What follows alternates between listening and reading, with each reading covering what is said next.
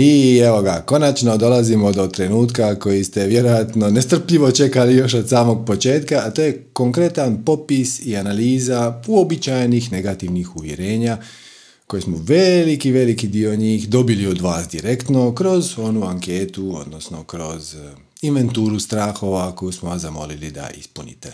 Tako da, pretpostavljamo da je lista ažurna i da je na neki način povezana i sa našim društvom i sa našim kolektivnim uvjerenjima, pa i sa našim podnebljem, zato što, kao što možete pretpostaviti, u različitim dijelovima svijeta ta se kolektivna uvjerenja malo razlikuju. Ali ono što ćemo samo još jednom napomenuti prije što krenemo. Od samog popisa uvjerenja puno je važniji postupak njihovog uklanjanja. Znači u nekom trenutku ćete čuti ovdje neko uvjerenje i e, na njega ćete reagirati sa pa dobro, ali to je točno, to je ok. Šta ću sa s time? To nije uvjerenje, to je činjenica. Manaš će vam lagat. Manaš će vas pokušati zavarat i pokušat će vam predstaviti sva vaša negativna uvjerenja kao da su ono 100% čvrsta nepomična stijena s kojom se ne može ništa kako bi vas odvratio od toga da e, izađete iz svoje zone ugode ili zone komfora i istražite malo više od onoga što već jeste. Ali sad kad smo već kod zone ugode i kod zone komfora, htio bih jednu zabilješku napraviti, odnosno jedno pitanje možete postaviti sami sebi. Znači, postoji taj izraz uh, izaći iz zone komfora, izaći iz zone ugode, koji podrazumijeva kao da vam je sad unutra ugodno i komforno. Je li vam doista vaš život u cijelosti ugodan i komforan? Ne, ne pričamo o tome naravno kakvu fotelju imate, koja vam je možda jako udobna i jako je volite. Nego sve te crne negativne misli koje se vrte po glavi, koji vas uvjeravaju, vaš manas vas uvjerava i da niste dovoljno dobri i da vi ne zaslužujete i da se to ne može. Je li vam to stvarno ugodno? Ili vam to stvara neku vrstu nelagode? Ali ako vam stvara neku vrstu nelagode, a vjerujte mi, većina ljudi ima tu vrstu nelagode, gotovo svi, to znači da niste u zoni ugode. Prema tome, nemate se zašto bojati stupiti iz nje. Pa šta ne? Prema tome, kad pronađete e, uvjerenje, sva ova uvjerenja koja ćemo sad proći su negativna ili limitirajuća, barem na neki način, hm, i osim ako posebno ne naglasimo, naravno, e, znači kad pronađete neko limitirajuće uvjerenje koje vam se čini kao nepremostivo, nepromjenjivo, kao činjenica, kao fakat, pogledajte kako biste se osjećali i kako biste postupali da ga nemate i kako se osjećate i kako postupate sad. I ako ste dovoljno iskreni prema sebi, sjećate se, prvi alat je brutalna iskrenost, shvatit ćete da idete na bolje, jer da ova situacija sad zona ugode i zona komfora u kojoj se trenutno nalazite, to je sve pod debelim navodnicima, niti je toliko ugodna, niti je toliko komforna. Jel da?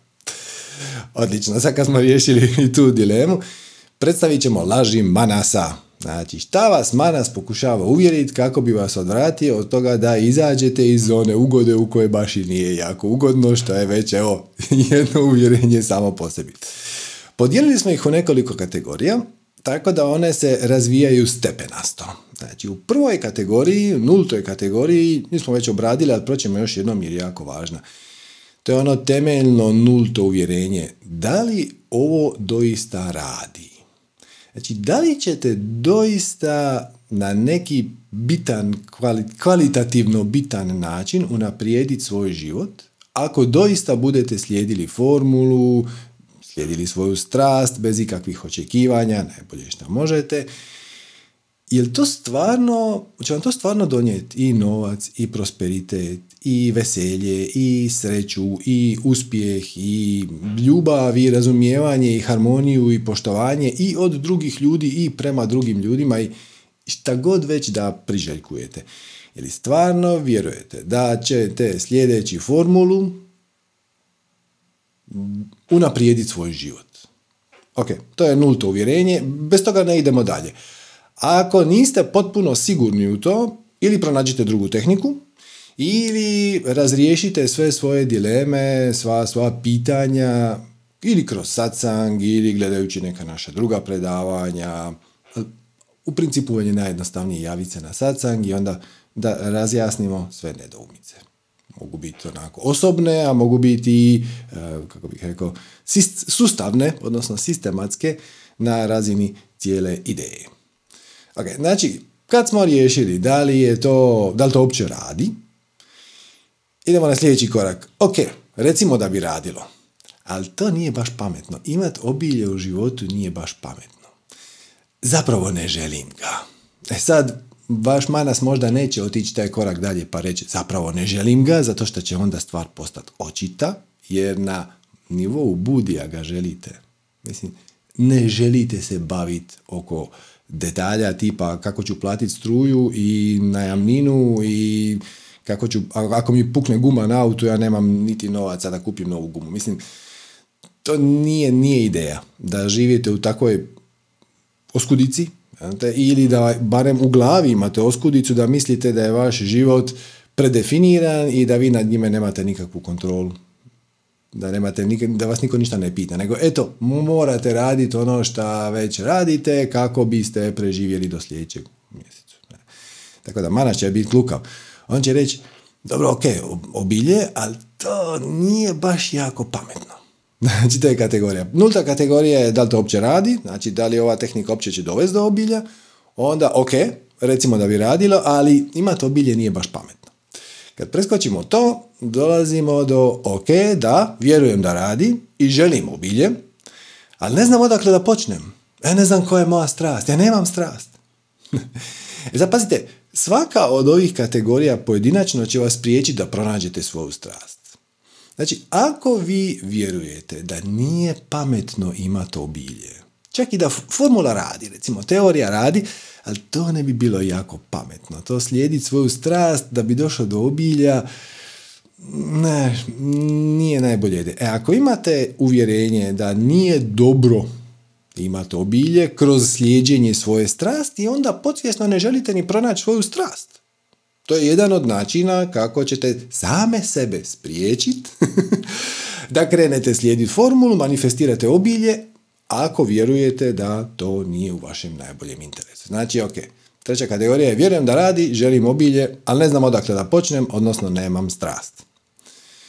Onda, kategorija, znam koja je moja strast i znam šta bi to bilo i vjerojatno bi neko drugi to mogao, ali ne i ja. Objektivno ne i ja, jer nisam dovoljno dobar e, ili, ili da, da, da budem ali ne danas, sutra, prek sutra i to ili ja jednostavno nisam za to i ja se ne mogu promijeniti. To vam spada u tu kategoriju. Sljedeća kategorija je ne zaslužujem, nisam vrijedan, nisam dovoljno dobar. Drugim riječima, Neko drugi bi to mogao, ali ne i ja, ali nije samo stvar u tome što ja samo nisam sposoban tu jednu konkretnu stvar, nego ja generalno ne zaslužujem, nisam dovoljno dobar, ne vrijedim i tako dalje.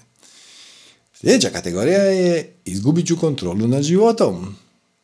Znači, život će mi se raspasti. Bilo bi bolje nema to obilje, jer vidjet ćete, prijatelji će me napustiti i tako dalje. I na kraju ćemo zadnju kategoriju, mislim da je to šesta, imate, to se zovu kočnice, ajmo to tako nazvat, kočnice i usporivači. E, to su uvjerenja i situacije koje vas neće nužno spriječiti da slijedite svoju strast i krenete manifestirati neku vrstu obilja, ali malo ćete to raditi pod ručnom, kako se to kaže, odnosno sa figom u džepu, odnosno nećete biti vrlo efikasni u, u tome zato što ste pokupili neko uvjerenje koje vas u cijelom procesu usporava.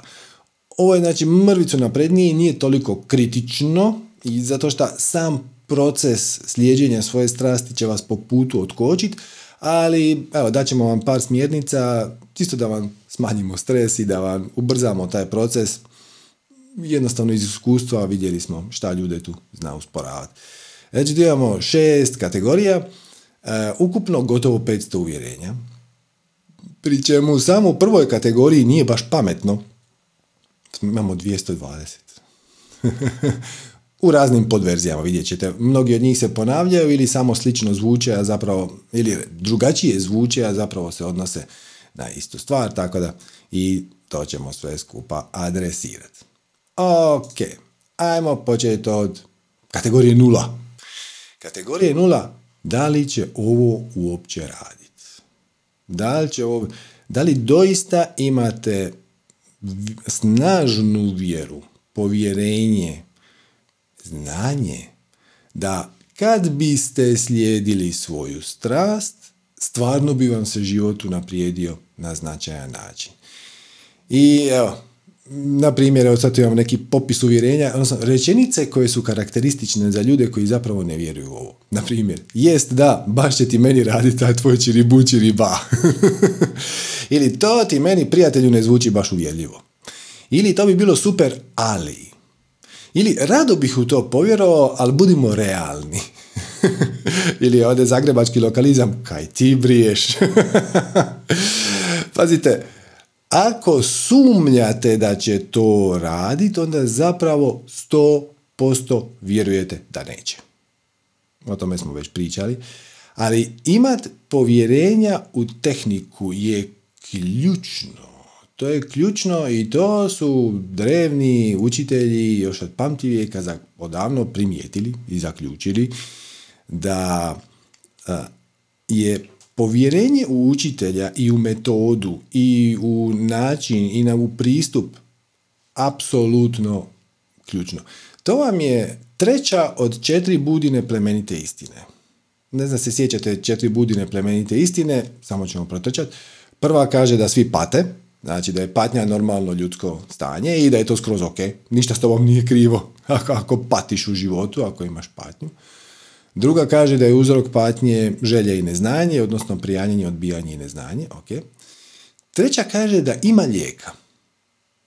To je sve što treća kaže. I da će ti taj, taj lijek ti je bio dostupan jučer i dostupan ti danas, bit će ti dostupan sutra, ali ima lijek.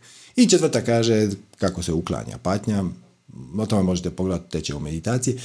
Pazite ovo, od četiri koraka koja je Buda Um, on je pokušao naravno sažeti tu svu svoju teoriju i mudrost što je moguće manje koraka. I došao je do minimuma koji je četiri. Treći kaže ima lijeka. Moraš vjerovat, ali ono van svake sumnje, da će to što ti ja sad nudim kao lijek u četvrtom koraku, a to je meditacija i način života koji je konzistentan s time, koji ne donosi nepotrebnu patnju ni tebi ni drugima, da će ta tehnika radit. Jer ono što će vam Buda reći, ti moraš sjediti u meditaciji šta više, zapravo barem pola sata dnevno. I to nema nikakvog smisla mana su to nema nikakvog smisla. Znači ja imam patnju u životu jer nisam zadovoljan sa svijetom, nisam zadovoljan sa sobom, mislim da ne vrijedi, mislim da sam izoliran od svega ostalog, da sam jedan usamljen, mislim to mi radi i stres i tjeskobu i tugu i apatiju i tako dalje. I sad ću ja to riješiti tako da sjedim. Hoćeš. Ali nećeš ako ne vjeruješ. Jer ako nemaš povjerenja da to radi, onda ćeš samo to, samo ne, nećeš poduzeti akciju, nećeš sjesti u meditaciju. I isto tako sve tradicije. Vrlo je uobičajeno recimo u zen tradiciji da kad dođe novi učenik, pokuca na vrata od samostana, onda ga oni ne prime odmah unutra. Možda je sad to zadnjih godina malo bolje, ali onako tradicionalno. Ponekad ga puste dva, tri dana. Da stoji ispred vrata, na kiši, na snijegu, gladan, promrzao, i tamo mu donesu malo vode, tek toliko da preživi. I niko s njim ne želi pričati, niko ne želi razgovarati. Zašto? Zato što je bitno da ti vjeruješ, odnosno da, da ti je napeto, da, ti je, da, da, da ti goriš za to. Ti moraš dokazati svoju namjeru. Hm. Sad mi ne moramo ići toliko radikalno, ali postavite si pitanje, da li stvarno vjerujete da ova formula radi? Da ćete slijeđenje formule podržati? Da ćeš moći živjeti od toga? Hmm? Da ništa nije slučajno? Da je sve orkestracija? Da ti možeš potaknuti pozitivne sinhronicitete? Odgovarajućim akcijama? Da ne postoji sreća, nego samo pozitivan sinhronicitet. Sreća ne mislim na životnu sreću, nego sreća više mislimo na ono posrećilo mi se. O, gle, vidi kako mi sve ide. E, zapravo sreća je naziv za iskustvo, a sinhronicitet je naziv za mehanizam kako se to desi. Ali s obzirom da ništa nije slučajno da je sve orkestracija, sreća kao takva ne postoji. Imate u narodu poslovicu sreća slijedi hrabre. Ili sreća prati hrabre ili tako nešto. Znači, oni koji se odvaže izaći iz svoje zone ugode, koja ako malo bolje pogledate nije toliko jako ugodna, ali dobro, oni koji se ohrabre poduzeti akciju neovisno o strahu kojeg osjećaju vezano za imaginarne situacije grozne koje će se desiti ako to naprave, gdje ih srce vuče, njih prati sreća, njima se otvaraju vrata. Njima idu sinhroniciteti. Da li doista vjeruješ da si spirit koji ima fizičko iskustvo, ali da je tvoja prava priroda zapravo nematerijalna, spiritualna, da je to duša, da je to čista svijest. Možete uzeti koji god hoćete izraz. I to vam je upravo ono, ona druga budina plemenita istina koja kaže da je izvor sve patnje želja i neznanje. E to neznanje, dakle, Buda ne misli na bilo koje neznanje. Misli na jedno vrlo konkretno neznanje, a to je neznanje o tvojoj pravoj prirodi. Da. Je li stvarno vjeruješ da je tvoja prava priroda spirit i da si se ti svojim izborom odabrao si, htio si, vjerojatno si se čak i borio za to, da se inkarniraš ovdje u ovo mjesto i ovo vrijeme jer si kao spirit pretpostavljao, vidio, vjerovao da će ovo biti vrlo zanimljivo iskustvo. Živjeti na zemlji u doba transformacije. Do, dopustit sam sebi da se uvališ u kašu problema i da vidiš kako bi iz njih isplivao ne znajući da si ti svemoćni spirit jer to smo, to smo znanje, odnosno tu smo informaciju obrisali kod inkarnacije, inače je bilo prejednostavno. Tako da, da li ti stvarno vjeruješ da nisi žrtva vanjskih okolnosti, da te tvoje više ja navodi za tvoje najviše dobro uvijek, stalno, da imaš pomoć, da je materijalni svijet iluzija koja će ti kroz vanjske okolnosti reflektirati naše stanje vibracijsko, odnosno naš odraz definicije i uvjerenja i dat nam upravo ono što nam treba točno onda kad nam treba u mjeri koja nam treba da bismo mi osvijestili ta ograničenje i otkrili više od samog sebe. Ovo je lakši zadatak nego što ga je Kolumbo imao kad je išao tražiti, doduše Indiju pa je našao Ameriku, ali nema veze. On ima nikakve putokaze, ali vi stalno imate neke putokaze. Stalno vam vanjski svijet kroz refleksiju svakodnevnih situacija daje informacije i putokaze kuda krenit, e, šta napraviti, osvjetljava vam vaša ograničenja. Da li vjerujete da vas bivanje u visokoj vibraciji liječi? I općenito da će vas ovaj proces otkrivanja i uklanjanja negativnih uvjerenja podignuti na višu vibraciju? Da li vjerujete da će vas to u kontakt s vašom intuicijom? Da li vjeruješ da tvoje akcije i realnost proizlaze isključivo iz tvojih definicija uvjerenja? Samim time da je život u cijelosti pod tvojom kontrolom?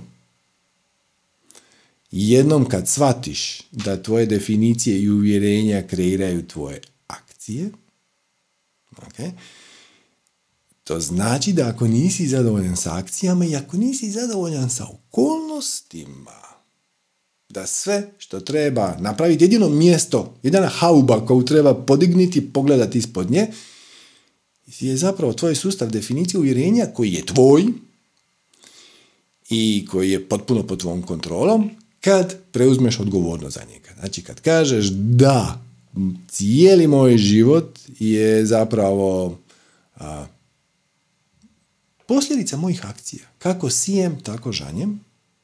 I onda kažeš, ako ja želim imati kvalitetniji život, ja moram, mogu, ako ništa drugo, mogu i napraviti odgovarajuće primjene, e, promjene u sustavu definicije i uvjerenja i to će se onda reflektirati e, na vanjski svijet, jer vanjski svijet nema izbora.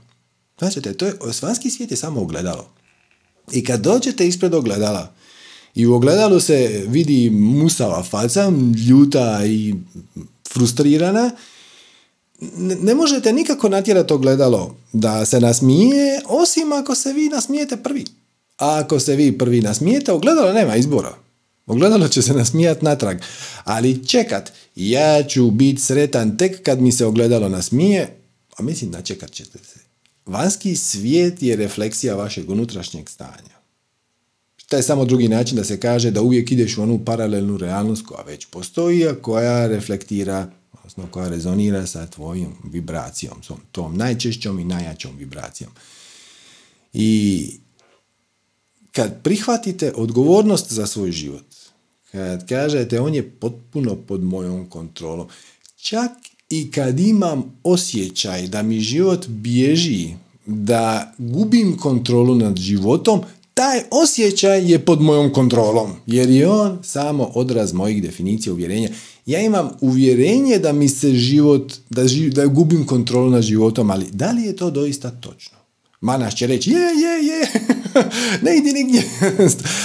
ali budi, ako ga pitate, ono, ok, da li je to doista apsolutno točno da ja gubim kontrolu nad svojim životom i odgovor je ne. Ti kontroliraš iskustvo gubitka kontrole nad životom. To ćete paradoks. Ako imate osjećaj, odnosno iluziju, kako kod hoćete zvati, ako imate osjećaj da vam život izmiče kontroli, to je zato što imate neko negativno ili limitirajuće uvjerenje koje čini, koje napravi iskustvo percepciju i interpretaciju okoline, napravi iskustvo da nemaš kontrolu, ali to iskustvo ti kontroliraš kroz svoje definicije uvjerenja.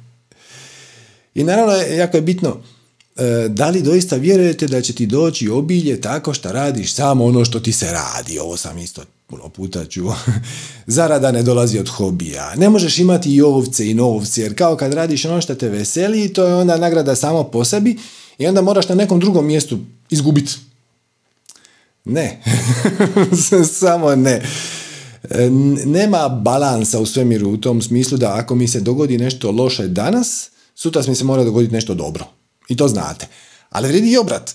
Ako mi se dogodi nešto dobro danas, onda znači da će se sutra mora dogoditi nešto loše, ali samo ne.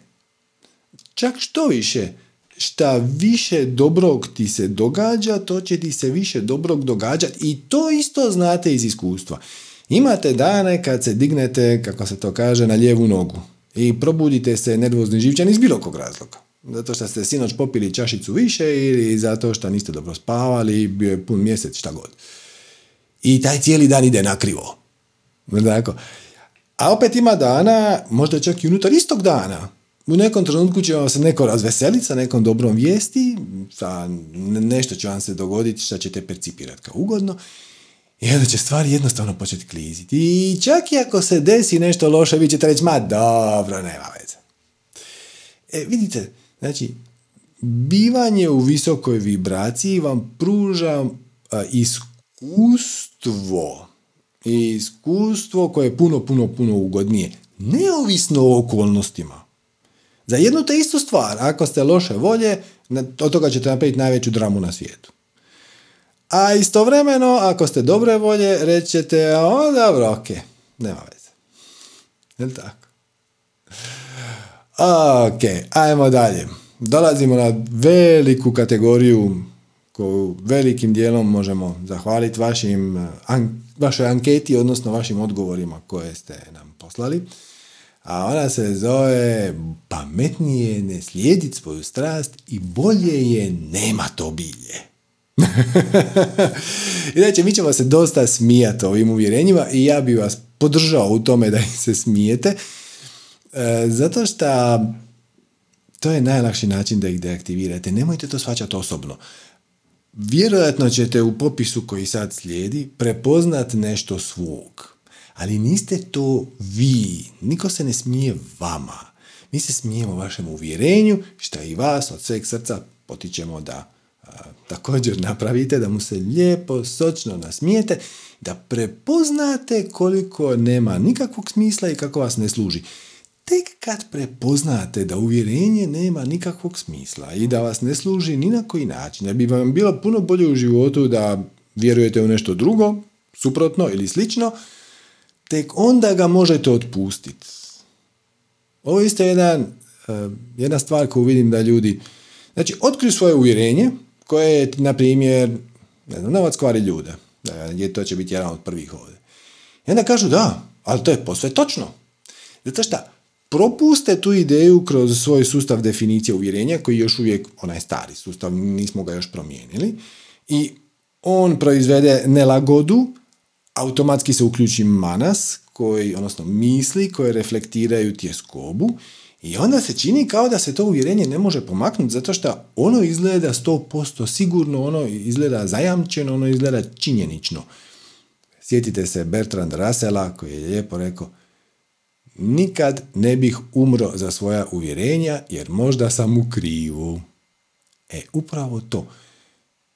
Prepup, dopustite da to uvjerenje nema nikakvog smisla. Možda je točno, možda nije. Ajmo ga premotriti, ali nemojmo ga promotriti kroz emocije i kroz misli koje se javljaju, nego kroz intelekt. Onako posve hladno. Sa strane stanete i možete to staviti u kondicional. Da li je to stvarno moguće, da li je to stvarno posve točno, kakav bi mi život bio da ja to uvjerenje nemam, Svaćate, e, dopustite da nije točno i nijedno od ovih uvjerenja nije točno. Općenito uvjerenja nisu točna, odnosno općenito u svemiru postoji samo pet stvari koje su činjenica i to ima to onom predavanju, to sad nećemo ulaziti, e, pet zakona kreacije. To je pet činjenica koje su nepromjenjive, pet zakona kreacije, a sve ostalo su perspektive, mišljenja, percepcije, interpretacije, iskustvo i da, svi mi imamo različit sustav definicija i uvjerenja, to je genijalna ideja od strane kreacije, zato što mi onda možemo gledati u jednu te istu stvar i imati potpuno različito iskustvo. Kreacija želi naša iskustva. Znači, idemo na kategoriju koja se kaže pametnije ne slijediti svoju strast i nemati obilje. Prva e, podkategorija je, ma, nije bitno. Da vam zvuči ovak. Meni ti u suštini ne treba baš puno.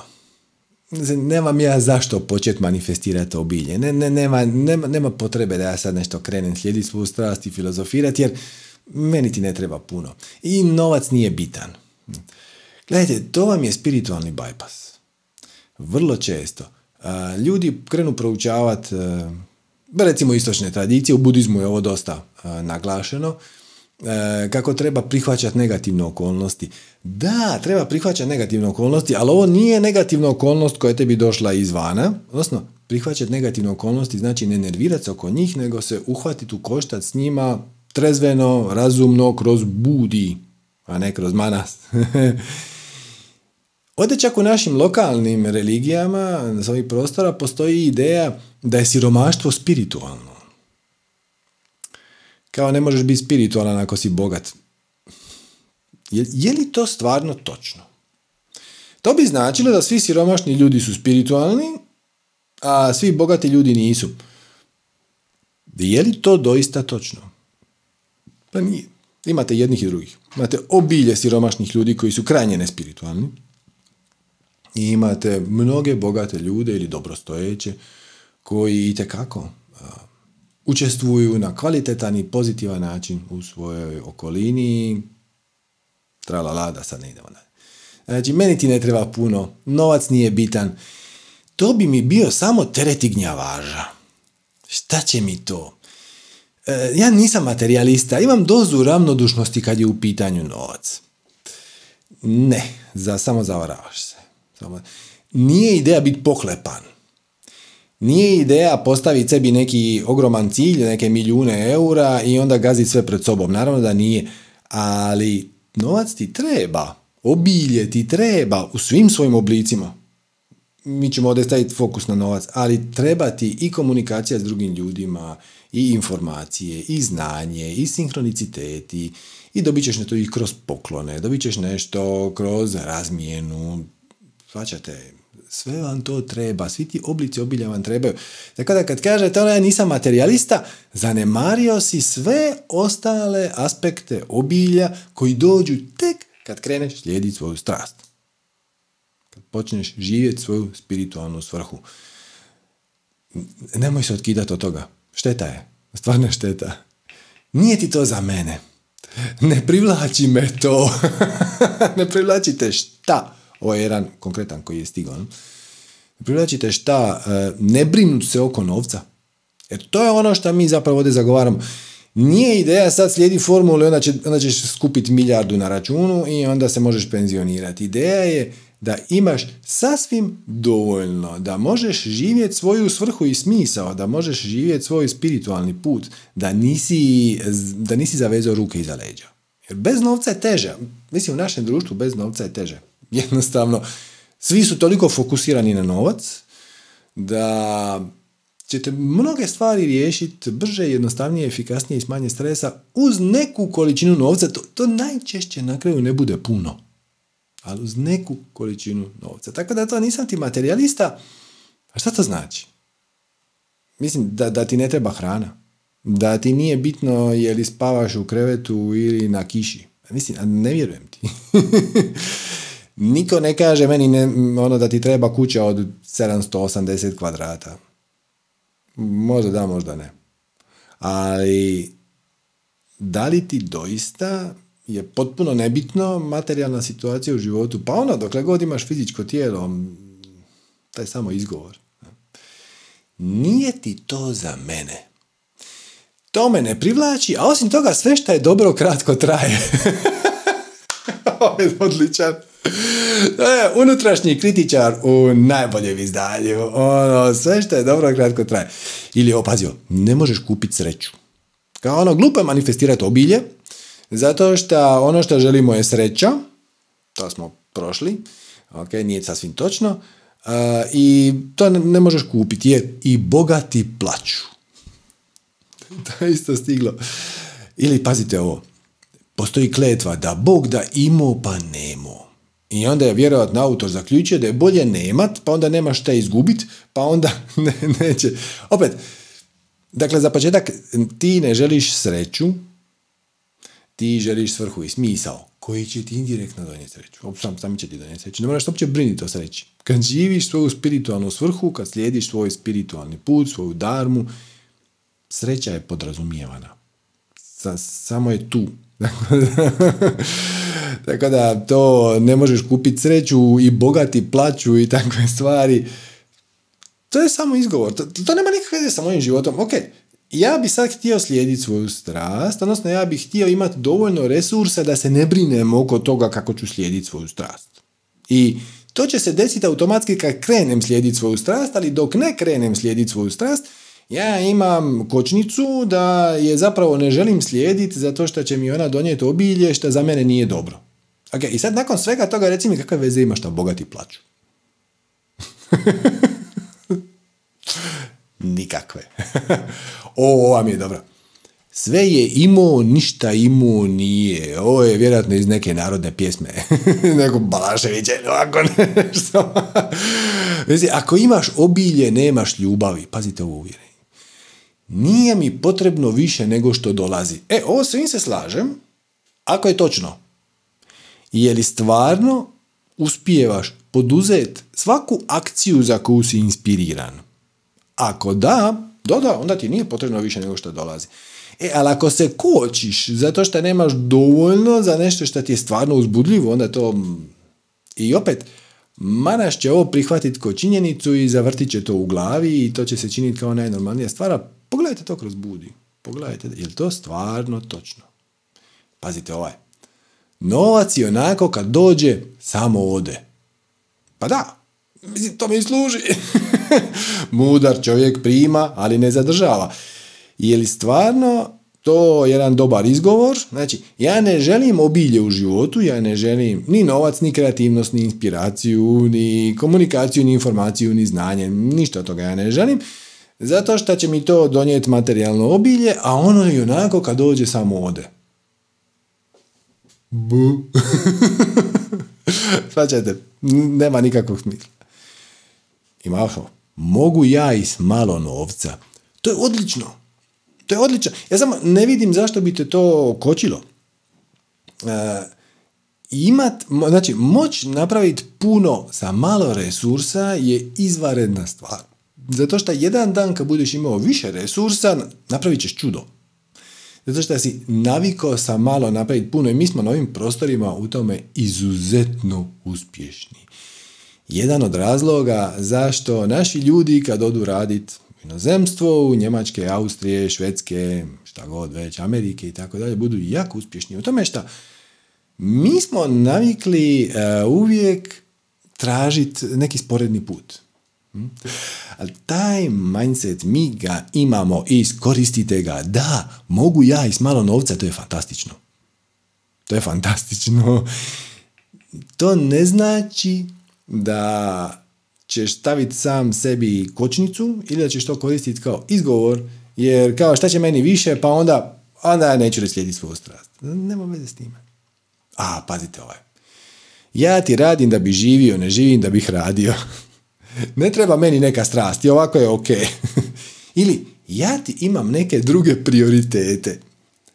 Ajde, molim te, reci mi koje druge prioritete imaš, osim svrhe, smisla, zdravlja, veselja, sreće, intuicije, kreativnosti, inspiracije, koji su tvoji prioriteti? Evo, ovo su bili moji. Aj sad ti meni daj svoje. Mislim, ne možeš mi to prodati. A, pazite ovaj. Uvijek može gore. Dobro je i ovako. Dobro je dok ne tuku. Svijet nije ni pošten ni fair, pa znaš šta onda je najbolje ništa. Mislim, dobro je i ovako, ne, ne može gore od čega, od besmisla. Ne može gore od besmisla. Sorry. Svaćam, uh, upao si u rutinu, ideš na posao koji ti nema smisla, koji ti donosi nekakav stabilan prihod, po mogućnosti i to je unutar nekakvog giganta gdje te niko ne vidi i ne čuje pa te nikad neće ni otpustiti i tu se ti osjećaš sigurno, ali opet ti svako jutro se probudiš u šta 7-8, nije važno, i onda se vratiš kući u 6 popodne i svo to vrijeme si u vibraciji apatije, besmisla, nema veze, ravnodušnost, i onda se ponekad iznerviraš i isfrustriraš i pa si i ljuti jer drugi ne poštuju imaš nezadovoljene želje, ne to tako. Tako da, gle, nema gore od toga. Stvarno nema gore od toga i uvijek može gore, gle, može, a šta znači gore? Kad kreneš slijedi svoju strast, posve je moguće, čak je izvjesno da ćeš dobiti izazove kakve do sad nikad nisi imao, koji su tu sa svrhom, smislom i razlogom da te upozore na određene manjkavosti unutar tvog sustava definicije uvjerenja da bi to mogao popraviti i krenuti dalje. Tako da, pazite da ne zamijenite, dakle, ljudi često zamijene e, vrline kao što su skromnost i poniznost za sram i krivnju. Znači, ne treba ti meni više. To je ok ako si ti potpuno, potpuno sretan i zadovoljan s time što imaš. Ok, onda si već manifestirao bilje. Hvala, doviđenja, to je to. Ako slijediš svoju strast i ako imaš sasvim dovoljno šta imaš ako slijediš svoju strast, i ako nemaš kočnica da kad ti dođe neki izazov u životu ti napraviš još taj jedan korak, eh, da prihvatiš taj izazov, da postupaš iz eh, pozicije mira, harmonije, spiritualnosti kreativnosti, inspiracije i tako dalje, onda da, onda super. Onda, mislim, to je to. e, ali ako je tvoj izgovor za nemat više, zapravo je strah, zapravo je poricanje, zapravo je apatija, a ti to predstavljaš kao skromnost i poniznost, tu vidite problem. Znači, nije skromno biti siromašan. To je uglavnom posljedica toga šta ne slijediš tu strast. Osim, jer ako si skroman i siromašan, ne, to te neće uopće smetat šta si siromašan. Ali ako slušate ovaj seminar, onda vjerojatno biste htjeli napraviti neki napredak u tom polju i pazite da se vaši strahovi kroz vaš manas i kroz vaš sustav definicije uvjerenja ne izracionaliziraju kao skromnost ili poniznost. Poniznost nije biti siromašan. Poniznost je biti ok da ne znaš ni koja je tvoja svrha, ni smisao, ni, šta, koji je cilj, ni, ni šta ti je sljedeće začiniti, nego da prepustiš svu kontrolu kreaciji. Odnosno, prepustiš kontrolu svom višem ja.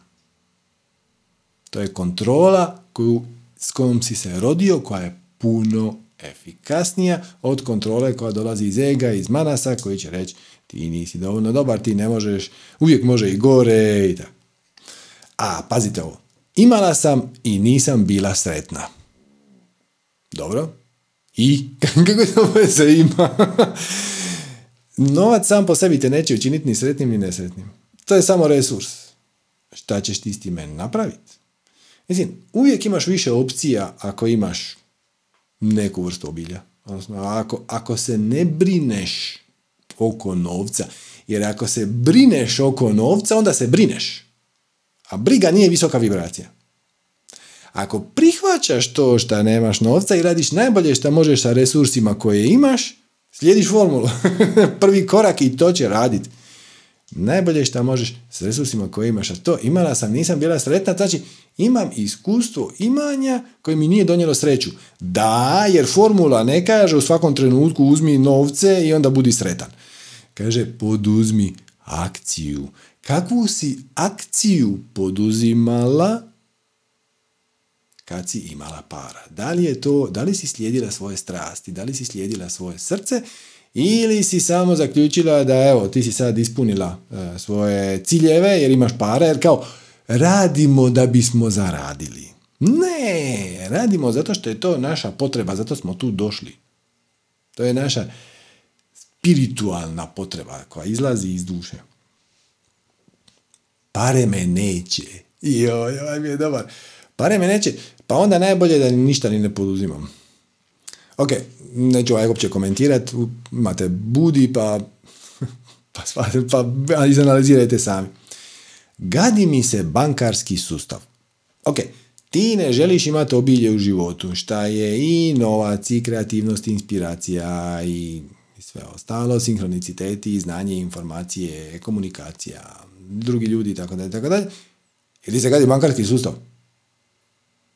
Kako veze ima s drugim? ok, gadi ti se bankarski sustav, ako je to tvoja najveća strast, onda poduzmi neku akciju da adresiraš šta je problem najbolje, šta možeš, šta izazov, odnosno pomozi na neki način dizajnirati novi bankarski sustav. To se može kroz male akcije, na puno načina, kroz komunikaciju s ljudima koji su već u tom smjeru krenuli, ima ih i tako da. Ali ako to nije tvoja najveća strast, samo zanemari. Samo zanemari. Jer gle, zamijenio si svrhu i smisao sa novcem kako je, svačate, obilje je alat, obilje nije cilj. E, želiš novac zbog onog za što ga možeš zamijeniti, ne želiš novac samom po sebi. Sam po sebi novac nije ni dobar ni loš. Znači, želiš novac zbog onog šta možeš za njega dobiti. A možeš dobiti pomoć drugih ljudi, možeš dobiti resurse, možeš dobiti pristup informacijama, E, možeš otići na neko mjesto koje nosi određenu informaciju, učenje, vrijednost, e, svačete, možete otputovati. I sad opet, možete otputovati na turizam i onda 15 dana sjediti na pješčanoj plaži i pijutkat koktele. Šta je isto, ako vam je to najveća strast, napravite to. Možda vam treba jedan takav odmak. Ali jednako tako možeš otputovati na neko mjesto, u neku školu ili na neko mjesto gdje ćeš i za neki tečaj koje godine ne možeš dobiti. Sve, znači, mijenjaš jednu vrstu obilja za drugu i investiraš, daješ novac da bi primio učenje, da bi primio vibraciju, da bi primio komunikaciju, da bi upoznao neke nove ljude, networking, kako se to popularno u biznisu kaže. Sve su to vrijedne stvari koje ne možeš dobiti ako ih ne možeš platiti, odnosno možeš, ali je malo teže. Jer Ako upotrijebite maštu i kreativnost i inspiraciju, ako vam je najvažnija stvar na svijetu otići u neki zen samostan, u Indiju, u neki ashram, uh, u Švedsku na neki tečaj masaže, Tajland, šta god, ako vam je to najveća strast, ako gorite za time, a nemate za to novca, dobit ćete inspiraciju i kreativnost i ideje e, koje će vas usmjeriti kako da to dobijete ili sa puno manje novca ili potpunosti bez novca. Nešto ćete zamijeniti. Napravit ćete neku uslugu za uslugu. Stvari će se početi kotrljati, čudesno će se otvoriti vrata, mirakulozne ponude će vam dolaziti kakve sad ne možete zamisliti, ali tek kad krenete, napravite prvi korak i zanemarite manas koji će reći, e, a ti si jadan siromašan, ne možeš ti to, bla, bla, Ok. Dobro, mislim da je ovaj segment bio snažan. Nastavljamo. Nastavljamo u istoj kategoriji pare neće, odnosno bilo bi pametnije nemati obilje. Evo, nakon pauzice. I evo, nastavljamo sa, ja mislim, najvećom kategorijom, pod kategorijom unutar kategorije. Znači, još smo u kategoriji e, bolje je nemat, ali sad nam je podkategorija to bi me učinilo lošijom osobom. Tu mi pišemo čak 65 uvjerenja na tu temu. Jedan vrlo, vrlo popularan kojeg često čujemo, e, a recimo na sastancima ne, jer ga se ljudi, ja pretpostavljam, ne usude izgovoriti, iako ga se podsvjesno drže. Tako da, ovaj je ključan. A to je da je novac prljav i da kvari ljude. Evo, to vam dolazi u raznim, raznim verzijama Evo, samo neke koje smo dobili. Bit ću arogantna gadura. Znači, ne želim novac i obilje, zato što ću biti arogantna gadura. Opet, kao što vidite, većina ljudi poistovjećuje obilje sa novcem. Ali zato smo tu. Zato smo tu da to razriješimo. Znači, bit ću arogantna gadura. Razbahatit ću se. Rašće u meni oholost i pohlepa. Postat ću bezosjećajna i nemilosrdna. To su sve pojedinačno uvjerenja od, od različitih ljudi. Izgubit ću skromnost i jednostavnost. Prezirat ću siromašne. Pravit ću se najpametnija. Neću biti uzemljena. Postala bih rasipna. Sve bih uludo potrošila. Razdebljala bih se. Neću više biti dobra žena i majka jer ću napraviti outsourcing kućanskih poslova i plaćati da mi neko pegla i čisti, a trebala bi sama. Uuu, svačate ovo. Ako budem imao para, onda će mi netko drugi peglati i čistiti, jer ću to moći priuštiti i rado bih to napravila, ali on će ima sram i krivnju. Vidite ovo kontradiktorno uvjerenje. Potpuno je čak i nevezano za novac. Evo, vratit ćemo se na ove. Postaće, postala bih osvetoljubiva i skromnost kao vrlina ne ide sa milionima i tako dalje. Ali se samo zadržati na ovome. Znači, kad bih imala više novca, kaže autorica, onda bih napravila outsourcing, outsourcing kućanskih poslova. Znači, našla bi nekog drugog da mi kuha pere, ne znam, sprema, pegla, šta već. A trebala bih sama.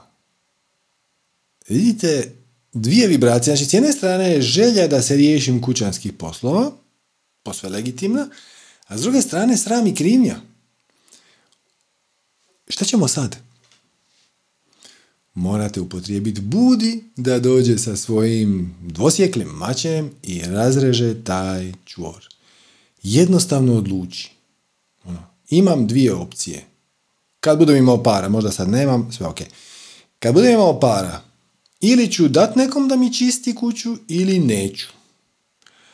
Šta, šta ti je draže?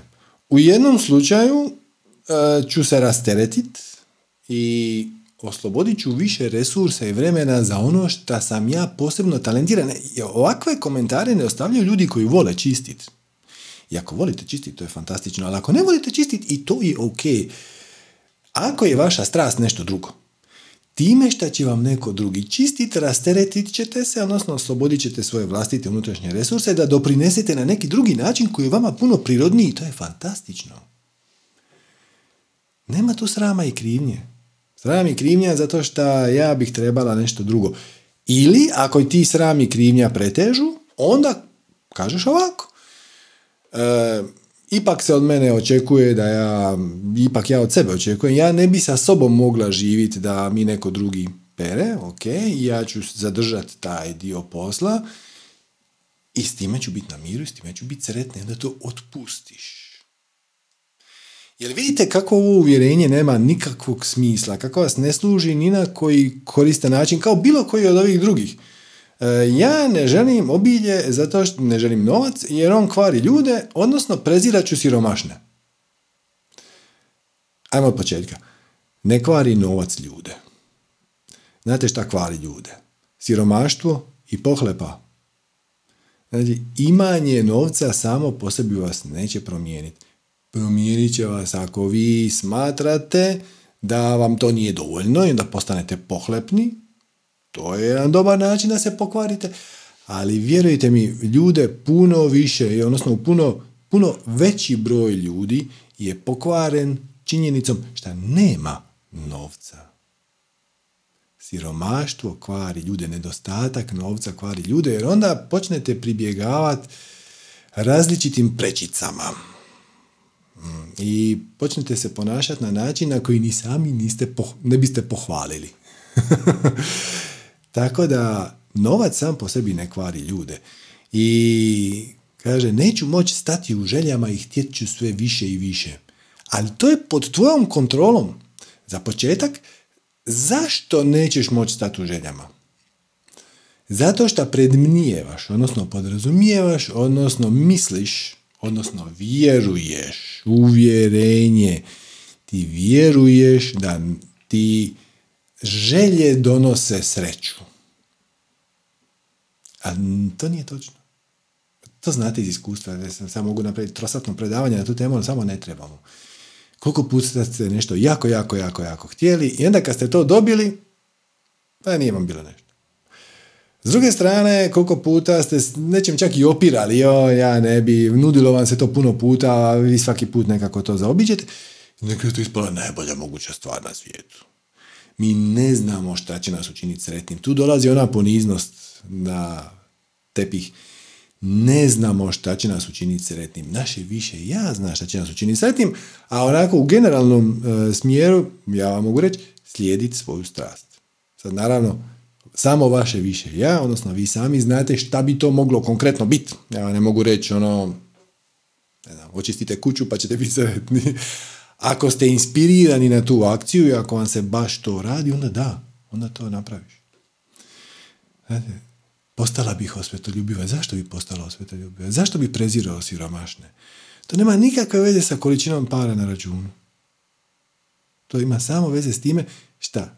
Imaš viška vremena i imaš manjak smisla u životu. Kako ćeš ga dobiti? Tako što ćeš početi raditi najbolje što možeš, koliko god možeš, ono što prirodno izlazi iz tebe. Ne ono što ti manas kaže. Šta bi bilo pametno, šta bi trebalo, e, di ima para i tako dalje, nego ono što osjećaš da treba. Odnosno, da bi te toliko veselilo da odgovor na pitanje zašto bude jednostavno. Kako to misliš zašto? Pa, pa eto. Tako.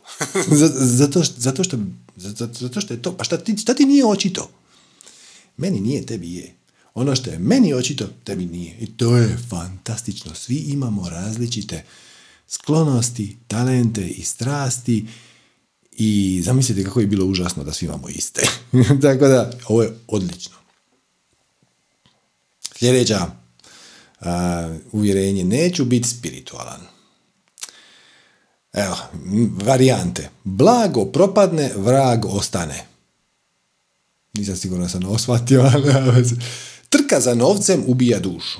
Bog voli skromne. Svatko nosi svoj križ ili, pazite ovo, povećat ću karmički dug.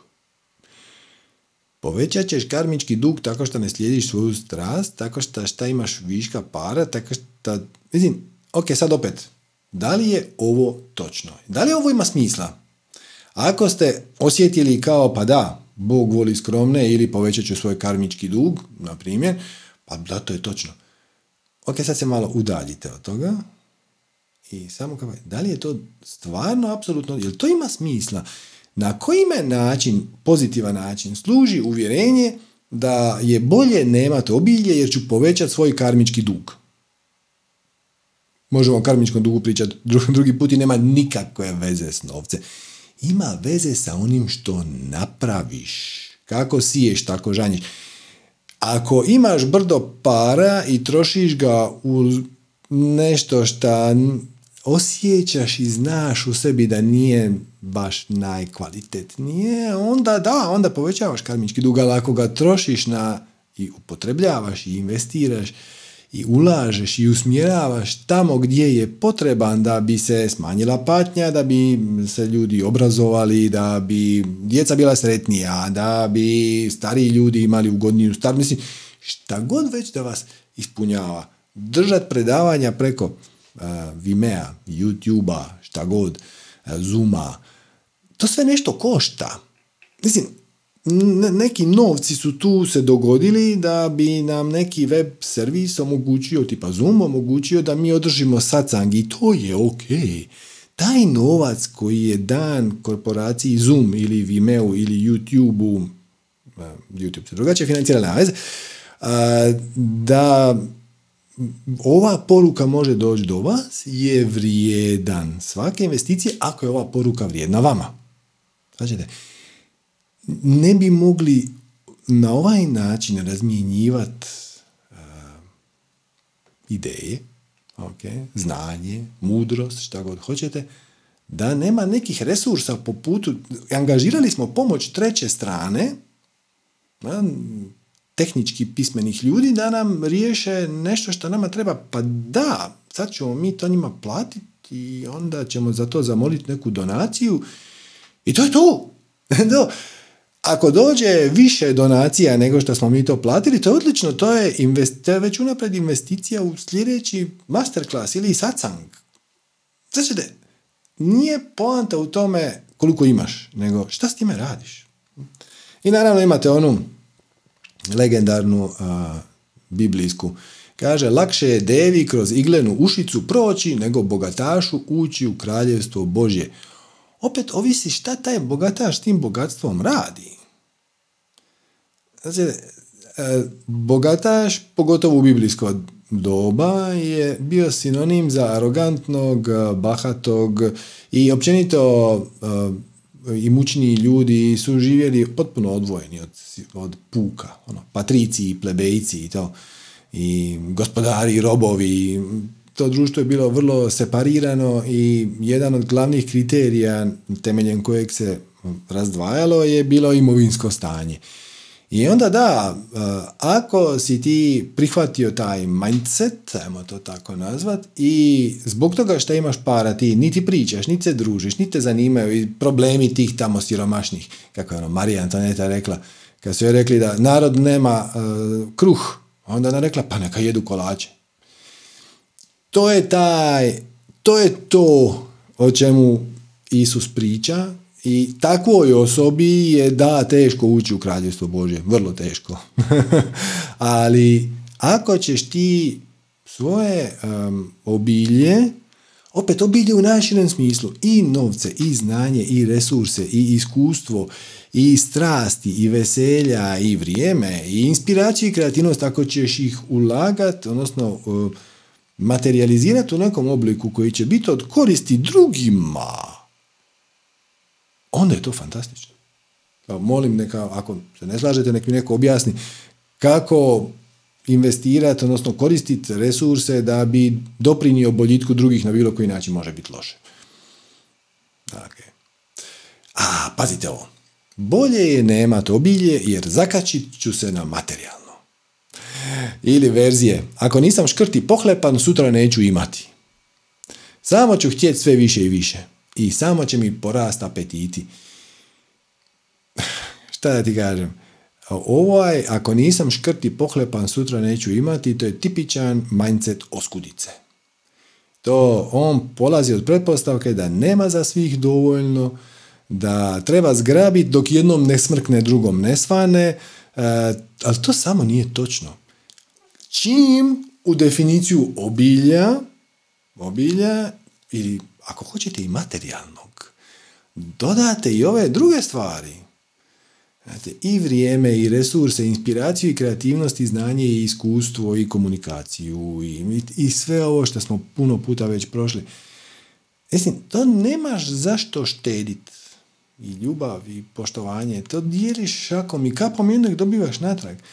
Mislim, ako baš, baš je suprotno, ako se želiš zaštititi od toga da budeš gladan kruha sutra, a sad ga imaš, onda dijeli to najbolje i najviše što možeš na najsmisleniji mogući način koji god da tebi ima najviše smisla i time ćeš na neki način zajamčiti da ako sutra upadneš u nevolju ovakve onakve vrste, da će ti neko drugi pomoć. Pa šta nije tako? Sljedeće uvjerenje. Izgubit ću zahvalnost. Varijante. Neću više cijeniti stvari, neću više biti istinski zahvalna za ljude koji su mi nekada u životu pomogli. Vratit ću im sve i šta onda? Onda ćeš im početi davati još. pa neko ni dugu malo tebi. Ili kaže, Bog, univerzum može pomisliti da sam nezahvalna za sve što sada imam ako težim obilju. Te dvije stvari nema veze s drugom, jedna s drugom. Ali, ali ono, nemojte mi vjerovati. Samo upotrijebite svoj intelekt. Da li će univerzum pomisliti, Bog, kreacija, šta god, da si nezahvalan ako težiš više. Da, ako to više e, osjećaš kao neku snažnu želju, nemaš pojma šta ćeš s time. Mislim, znači, ako ti samo grabiš da bi grabio, da bi se, odnosno to radi ego jer se želi osjetiti siguran, jer ima podsvjesni program da ako bude imao brdo para, da onda m, si nekako sigurniji u životu. To je točno, samo do neke mjere. To je točno do mjere u kojoj ti taj novac pokriva sve tvoje potrebe. Potrebe. To je znači ono hrana, voda, spavanje, krov nad glavom, grijanje i mogućnost da se kreativno izraziš. Ako se uspijevaš potpuno kreativno izraziti sa malo para, odlično, ali ako možeš se sjetiti načina kako bi mogao doprinijeti više, imajući malo više obilja i zahvalan si na onome što već imaš, te dvije stvari se ni na koji način ne isključuju. Onda će obilje početi dolaziti u većoj mjeri kako bi ti mogao uh, servisirati veći broj ljudi, odnosno ponuditi svoje talente, usluge većem broju ljudi. Pazite ovo, izgubit ću svoj mir. Izgubit ću sadašnji trenutak. U sav taj novac dolazi nemir. Život će mi proteći u jurnjavi. Ovo su sve gluposti. U sav taj novac dolazi nemir. Zašto? Možda, ako si ga dobio naglo, nepošteno, nešto si zamuljao, nešto si prevario i sad te frka da te ne ulove, da. Ali ako znaš da u svakom trenutku imaš točno onoliko koliko ti treba, onda nije nikakva drama ni ako sutra sve izgubiš jer ti je propala banka. Šta ima veze? To znači da taj višak koji se tamo dogodio, mislim, stajao je tamo. Prema tome, kao što je došao, tako će doći neki sljedeći. Nije pitanje u gomilanju. Gomilanje donosi nemir, zato i kaže Lao Tse, mudar čovjek prima, ali ne zadržava. Jer čim kreneš zadržavat, počneš se brinuti oko toga kako ćeš to zadržati. Svađate zamku. Sve što ti dođe, Dakle, možeš ti nešto naravno zadržati, e, jer ponekad moraš napraviti neku veću investiciju, možda ponekad moraš kupiti dostavno vozilo, ono, kombi. I za taj kombi nećeš zaraditi u jednom danu. Treba će ti možda šest mjeseci, možda godinu dana da zaradiš, da stvoriš pretpostavke, da digneš kredit, nije uopće važno. I najnormalnija stvar je da nešto stavljaš sa strane, pa onda taj veći zalogaj odradiš komadu kad mu dođe vrijeme. To nema nikakve veze sa tvojim mirom. Izgubit ću sadašnji trenutak. Zašto? Znači, jesi li stvarno mirniji ako u novčaniku nemaš ništa, nego ako u novčaniku imaš 100 eura? Pa šta ako u novčaniku imaš 1000 eura? Jesi, jesi sad još malo manje mirniji? Kako to veze ima? Znači, potrijebite svoj budi. Manas će reći, da, ako dođu pare, ajme, bit će strašno. Bez da uopće ulazi u analizu, šta, šta će biti strašno? Šta će se točno dogoditi? Neke od tih ćemo vidjeti kasnije, doćemo do njih. Ovaj mi je drag, pazite ovaj. Izgubit ću dodir sa realnosti. Ili kako je jedna gospođa napisala, ovo je prekrasno. Priuštit ću si svakojake edukacije od kojih ću biti još luđa sa čudnim idejama i neprimjerenog ponašanja za svoje godine i status. E, ja baš to želim da vi napravite. Ja želim da odete na sve edukacije koje vas vesele, da budete još luđi sa još čudnim idejama i još neprimjerenijeg ponašanja za svoje godine. Mislim, godine su broj, status je broj, e, da je ideja. Ono, ja sam majka i onda samim time ne mogu šta Kakve to veze ima? Opet, samo se zapitate. Uh, otkrijete, recimo, recimo da, da ste se prepoznali u ovom uvjerenju. Da ću ono, ajme majko, ako budem imala para ili obilja, bit ću još luđa i još će me ljudi čudno, čudnije gledati i tako dalje i tako dalje. Neprimjereno za svoje godine i status. Je to stvarno točno? Početak nije. Ti sam kontroliraš koliko si lud i na kraju krajeva, da li je bit lud loše? Mislim, postoji dobro lud i postoji loše lud. Ovo je dobro lud. Ovo znači imat ću više ideja koje nisu nužno konzistentne sa društvom u kojem živim. Tako?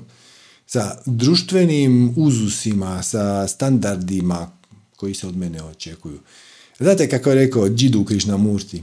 Kaže, Bit jako dobro prilagođen bolesnom društvu nije neko mjerilo zdravlja. Otprilike sam ga citirao. E, da li vi osjećate da će svijet biti bolji? Vaš mali balon. Ako vi budete imali više znanja, jer kaže priuštit ću svakojake edukacije. I time ćete se još više odmaknuti od stereotipa, ali da li je taj stereotip dobar? Nije. Da, mislim, možemo se složiti oko toga. Kako ćemo ga promijeniti? Tako što ćemo raditi drugačije nego svi ostali. Prema tome, radit ćete nam svima uslugu. Što ćete biti još luđi. I još neprimjerenijeg ponašanja za svoje godine i status. To ne znači izgubiti dodir s realnošću. Ja bih rekao da to znači uspostaviti dodir s realnošću. E, realnost je da svijet treba novu energiju, nove ljude, nove ideje, novi oblik kreativnosti. Trebamo kompletno društvo redizajnirati da bude bazirano na obilju i na harmoniji umjesto na oskudici, siromaštvu i kontroli i manipulaciji i separaciji. A ako si priuštite edukacije kojim ćete biti još luđi i još ćete manje biti prilagođeni ovom društvu koje nije najsjajnije, ja to vidim kao jednu jako, jako dobru stvar. Ali vidjet ćete i vi ako samo malo upotrijebite budi. I onda se zapitate, sad ćemo ukloniti to uvjerenje. Na koji način mene ovo uvjerenje služi? Kako se ja osjećam s njime? Osjećam se limitirano i sputano. Ja bih htjela ići na edukaciju, a ne idem, jer me strah da će me društvo još više odbaciti. Okay?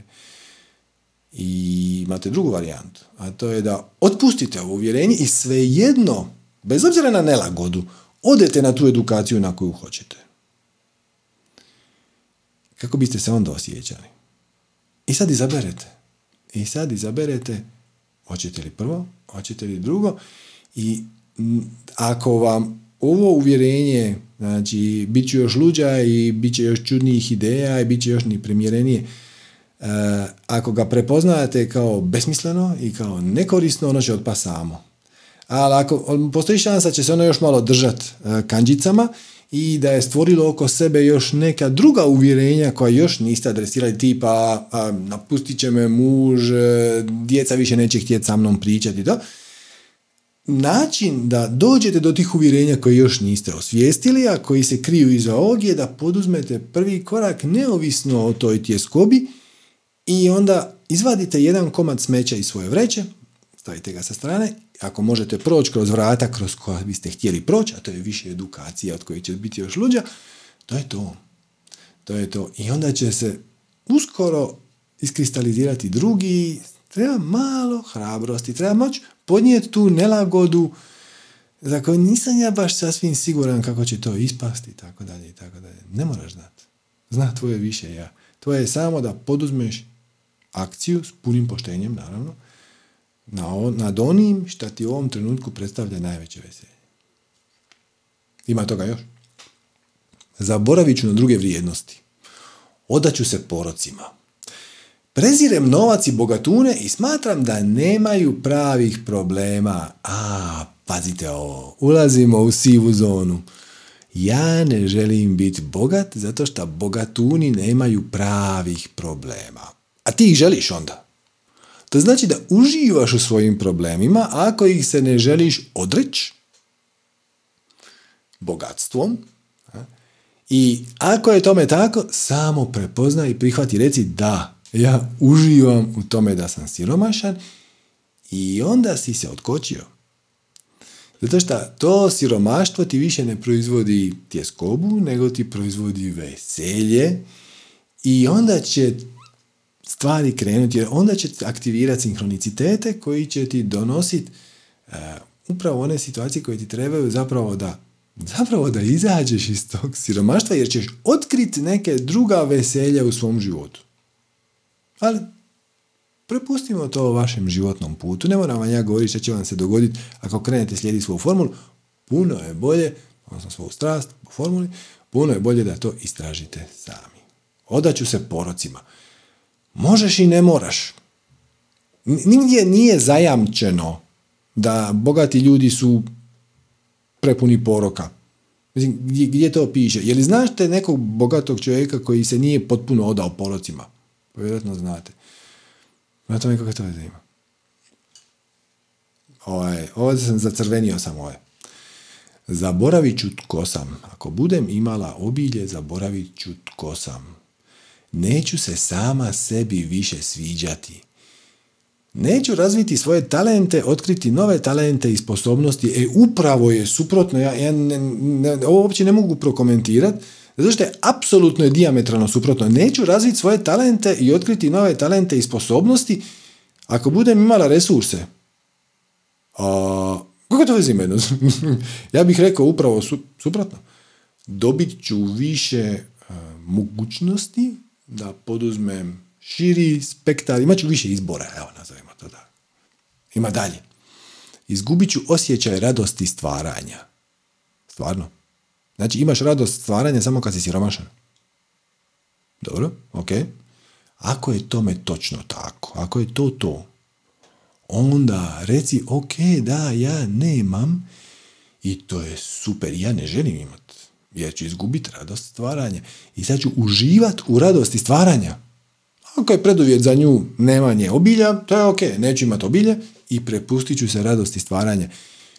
To je savršeno u redu. I onda ćete po putu shvatiti da to nije točno. Jer će vam doći neki resursi, a radost stvaranja neće nestati.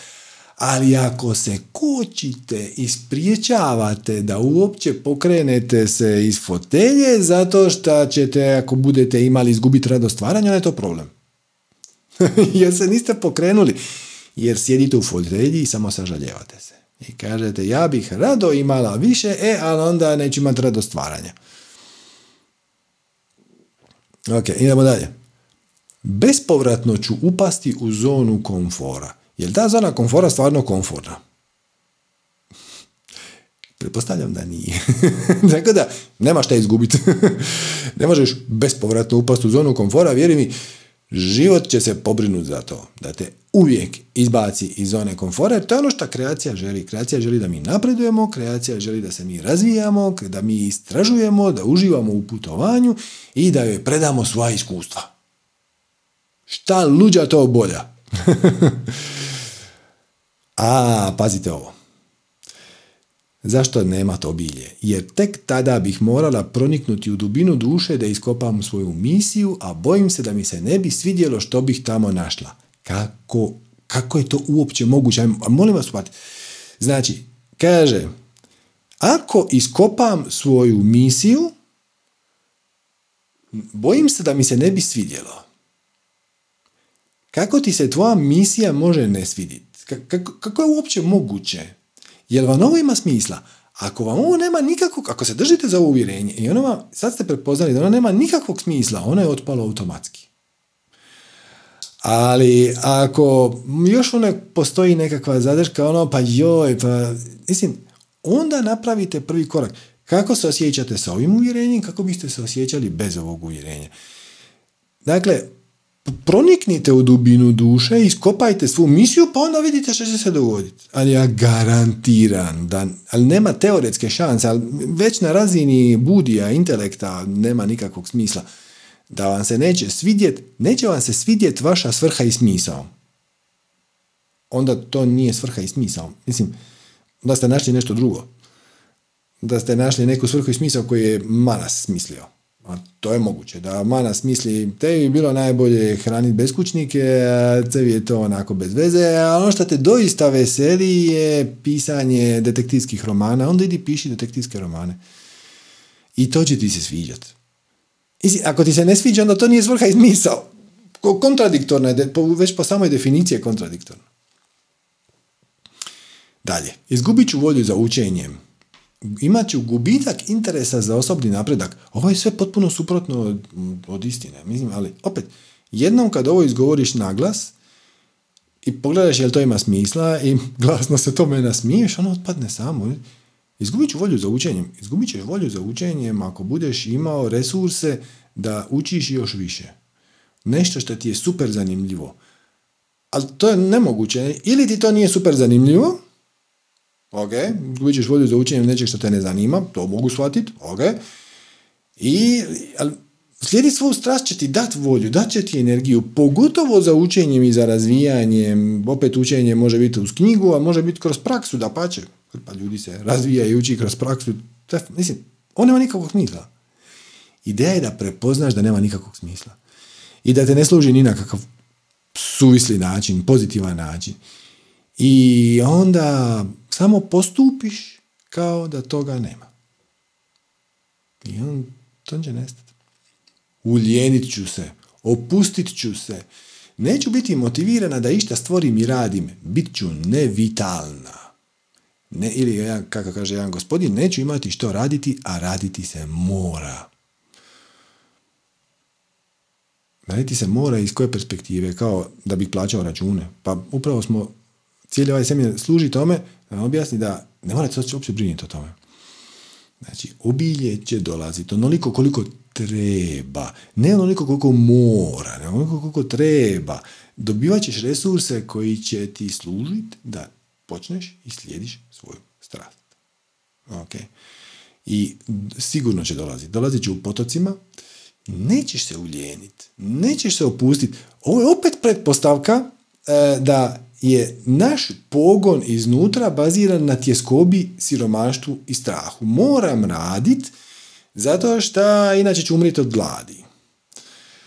Ali ajde okrenite situaciju, ajmo reći neka ako je ta akcija koja izlazi iz mene odraz mog bića, ako je ona spontana, ako je ona inspirirana samim mojim bivanjem, mojim spiritom, mojim interesima i mojim strastima, onda se raditi ne mora, nego je raditi je gušt, zadovoljstvo, veselje, uzbuđenje i još onda kad plodove tog svoje strasti podijeliš drugima, wow, to je još trostruki, trostruki je gušt. Nećeš se opustiti, nećeš se uljeniti, Mislim, povremeno ćeš se opustiti, naravno, ali čak i to će biti u svrhu uh, skupljanja energije, odmaranja tijela, kako bi mogao davati ljudima više od svoje strasti. Biću, bit ću nevitalna, upravo je suprotno. Upotrijebite svoj budi, you intelekt, jer vam to ima smisla. Da li kad radite nešto iz dosadašnjeg iskustva, kad radite nešto što vas jako, jako, jako veseli, da li imate strah da ćete se uljeniti. Da ćete, da, da li u pola posla ostavite to sa strane i onda više nikad ne nastavite. To se samo ne dogodi. A pazite ovo. Ko visoko leti nisko pada. To će mi se obilje obiti o glavu i to će donijeti sa sobom neko prokletstvo. Nemoj, ne znam odakle je počeo. Donijet neko prokletstvo. Šta je ovo? Provalili smo u Montezuminu grobnicu. Kako, kako to veze ima? Niko ne kaže da će, pazi, ako ukradeš, prevariš zamuljaš i ozlijediš hrpetinu ljudi na bilo koji način, emocionalni, fizički, ako ih zlorabiš, ako ih manipuliraš, ako ih plaćaš najmanje što možeš samo zato da bi sve tebi, a ništa njima. I to, to će donijeti negativnu karmu zato što postupaš iz ega, sebično i svemir će ti vratiti tu vibraciju natrag, imat ćeš još više okolnosti, drugi će se prema tebi postupati sebično, odnosno tebi će napraviti ono što si ti napravio njima. I da, ali ako ti radiš iz srca i dijeliš plodove svog rada i naravno i naplaćuješ ih po nekoj razumnoj, ne, nikog ne varaš, e, nego samo radiš ono što ti je gušt, ovo se samo neće dogoditi. Kako će ti se to obiti u glavu? Ako su ljudi zadovoljni sa tvojom uslugom, šta god da to već jest, proizvodom, i ti to, ti ih ne zlorabiš, ne, ne zlorabiš svoj neki nadmoćni položaj zato što oni to ne mogu sami, nego radiš to iz duše, to, to, neće ti to prokletstvo. Navići ću se na blagostanje i onda ga izgubiti. Ne možeš ga izgubiti jer stalno dolazi. Ovo je opet pod pretpostavkom da smo uzeli hrpu para, stavili ih na banku i onda e, stojimo u čošku i strepimo od toga ako ćemo ga izgubiti. Ako strepiš od toga da hoćeš li ga izgubiti, onda ćeš ga izgubiti. Ali ako ga koristiš da bi doprinio više, da bi više svoje strasti iznio na sunce ne, i ponudio ga drugima, ok, onda ćeš sve izgubiti, ali ono nastavlja dolaziti. To, je rijeka. Znate, ono, čak i da nekim čudom odjedan put presuši rijeka od mjesta gdje ja živim prema dolje, mislim, nova voda dolazi. Obilje stalno dolazi, stalno dolazi ako mu ne stojiš na putu. Izgubit ću interes za posao koji sada radim, odnosno bit ću lošiji zaposlenik. Apsolutno je suprotno. Ako kreneš slijedi svoju strast, čak i ako je tvoja strast neki hobi koji radiš kod kuće, na poslu radiš nešto što nema nikakve veze sa tvojom strasti, bit ćeš bolji zaposlenik.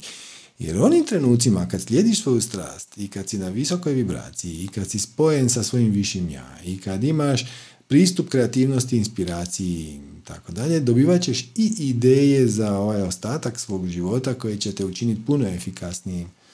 Tako da, ništa ne brini. Nećeš izgubiti interes za posao koji radiš, a ako već taj posao koji radiš toliko ti se ne sviđa, onda gle, e, u nekom trenutku ga zamijeni, odnosno napravi nekakvu tranzicijski period u kojem ćeš sve više i više raditi svoju strast, dok ona ne počne donositi dovoljno prihoda da samo od nje može živjeti, onda se riješi ovog posla koji ti se ne sviđa. To ne mora biti sutra. Može, taj proces može trajati mjesecima, može trajati godinama ako hoćeš, ti biraš tempo, sve bi bilo u redu, sve bi bilo, ako vjeruješ da bi doista apsolutno vjeruješ u sve ovo što mi pričamo, ja ti garantiram da je bilo savršeno u redu da sutra daš otkaz i posvetiš se samo svoje strasti, ali ako imaš uvjerenje da još nije za tome vrijeme, ono će se manifestirati i onda samo nemoj to napraviti. Napravi onim tempom koji ti je ugodan. Pazi ovo. Slijediti svoju strast je sebično i neodgovorno. Živjeti lagodno je pomalo sramotno. Jel ono ima smisla? Ajmo ostati kod ovoga. Živjeti lagodno je pomalo sramotno. Ovo je stvarno došlo. Znači kao jedan od uh, odgovora vaših. Živjeti lagodno je pomalo sramotno. Je li to točno? Šta je sramotno u lagodnom životu? Ako ga koristiš, tu svoju lagodnost i lakoću i vrijeme i resurse koje imaš da unaprijediš život drugih kroz svoje talente i iskustva. Dakle, mogu shvatiti ideju e, živjeti lagodno kao uh, imam neke pare i sad sam sagradio kuću na vrh brijega, digao sam električnu ogradu oko sebe i uh, ne komuniciram više s drugima, svi mi idu na živce i mm, možda čak i zlorabim te svoje novce tamo da bih došao na nepošten ili neetičan ili nemoralan način do više. To mogu shvatiti da je, da je pomalo sramotno. Ali ako pomažeš drugima, onda je bolje imati resurse nego nemat. Resurse u najširem smislu. I novac, ali i kreativnost, inspiraciju. A pazite ovo. Nije dobro imati obilje, jer ću osvijestiti puno drugih strahova. Hoćeš. Ali to je ok. To je ok. Rješavaš ih se jednog po jednog onim tempom kako treba. Ne baviš se onim strahovima koje ti život nije donio. Znači ti kreneš tijeli svoju strast i pojavit će se situacija, pozitivna ili negativna, koja će ti napraviti neku nelagodu. Čak i pozitivna situacija ti može napraviti nelagodu. Neko ti može ponuditi to, da sviraš ispred deset tisuća ljudi i što nisam ti ja za to spreman. Ok, nisi spreman, sve je u redu. E, možeš reći ne hvala, možeš se prepustiti u to pa vidjeti kamo će te to odvesti, sam biraš tempo. Brže bi napredovao, vjerojatno, da prihvatiš.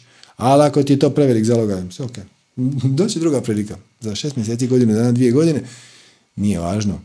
E, da, dolazit će i drugi strahovi, kakve uopće sad ne slutiš uopće, ali to je ok, to je dio procesa i savladat ćeš ih na isti način kao što si savladala ove. To je samo stvar samopouzdanja. A samopouzdanje, da ponovimo, ne znači imati sve odgovore unapred. Nego samo znači imati potpunu vjeru da koju god situaciju da ti život baci pod točkove, šta god da se desi, ti ćeš time moći izaći na kraj. I iz toga ćeš profitirati na neki način uh, ako prihvatiš tu situaciju kao pozitivnu u skladu sa četvrtim korakom formule, šta god da se manifestira, pridjeli tome pozitivan preznak. I pazite ovo. Ne želim imati obilje jer siromaštvo i sjeta pale moju kreativnost. Kaže, moja strast je pisanje i izdavanje kolumne, knjige za moje studente i poezija, izolacija iz vanjskog svijeta i neka tiha sjeta pale moju kreativnost. Ok. To je samo uvjerenje. Ali možeš ga i ako hoćeš. Možeš ga pogledat, razmotriti je li ono stvarno, je li ono stvarno istina, ali pazite ako vam siromaštvo pali kreativnost i onda vi poduzimate inspiriranu akciju, a nosite uvjerenje da biste uz neke resurse to prestali raditi, onda recite, ok, ja sam siromašan, ali moje siromaštvo je u funkciji drugih. Je za najviše dobro. I ja ću uživati u svom siromaštvu, zato što bez njega ja nisam kreativna. I onda ćete po putu shvatiti da to nije točno, ali čak i ako ne, kad uživaš u svom siromaštvu, zapravo uživaš. I eto ga. To je isto jedan način kako se oblikuje vlastito iskustvo života. I ako počneš uživati u životu, bez obzira šta on, on je ono podrazumijeva siromaštvo ili tako nešto, onda uživaš. I onda će se početi manifestirati pozitivni sinhroniciteti čak i na taj način. I u jednom trenutku ćete primijetiti da sad odjedan put imate para i dalje ste kreativni, a da se to samo nekako potkralo. I to je ok. Možda vam ne treba. Možda je vaš put da... Možda, možda je to vaša spiritualna tema. Ko sam ja da ja to znam? To najbolje znate vi. Ali ako si na miru s time, čak si zahvalan na siromaštvu zato što ono pali tvoju kreativnost, ostani u stanju zahvalnosti. Ostani u stanju poniznosti u kojem ti kažeš da otvoreno ne znaš hoće li to zauvijek biti tako i da se puštaš putu da te nosi i uživaj. Dobro. Ja se nadam da, je li ovo ide kako? Je li ovo ide kako? Je li uspijevate prebaciti, napraviti taj switch. Možda ste već do sada zatekli neko uvjerenje koje, s kojim se možete identificirati. Je li uspijevate ga sagledati iz nove točke gledišta? Je li vidite na koji način vas ometa, na koji način nekoristan i je li imate, je li vam se čini da možete svejedno sad kad ste ga osvijetlili poduzeti akciju kao da ga nemate i onda vidite kamo će vas to odvesti, jer to je ključno. Ako ste samo otkrili uvjerenje i onda pitate ono, o, kako da ga ja sad uklonim, pa ću onda nastaviti sjediti i čekat ću da mi dođe neko sljedeće, to samo ne radi tako. Znači, otkrili ste limitirajuće uvjerenje, ali opet, limitirajuće za što? Gledajte u svjetlo spirita, sjećate se one piramide. Znači, ja želim nešto, to je moja strast. I sad se to ne događa. Zato što ja nikako da se pokrenem i ok, to je nešto, iza toga stoji neko loše uvjerenje.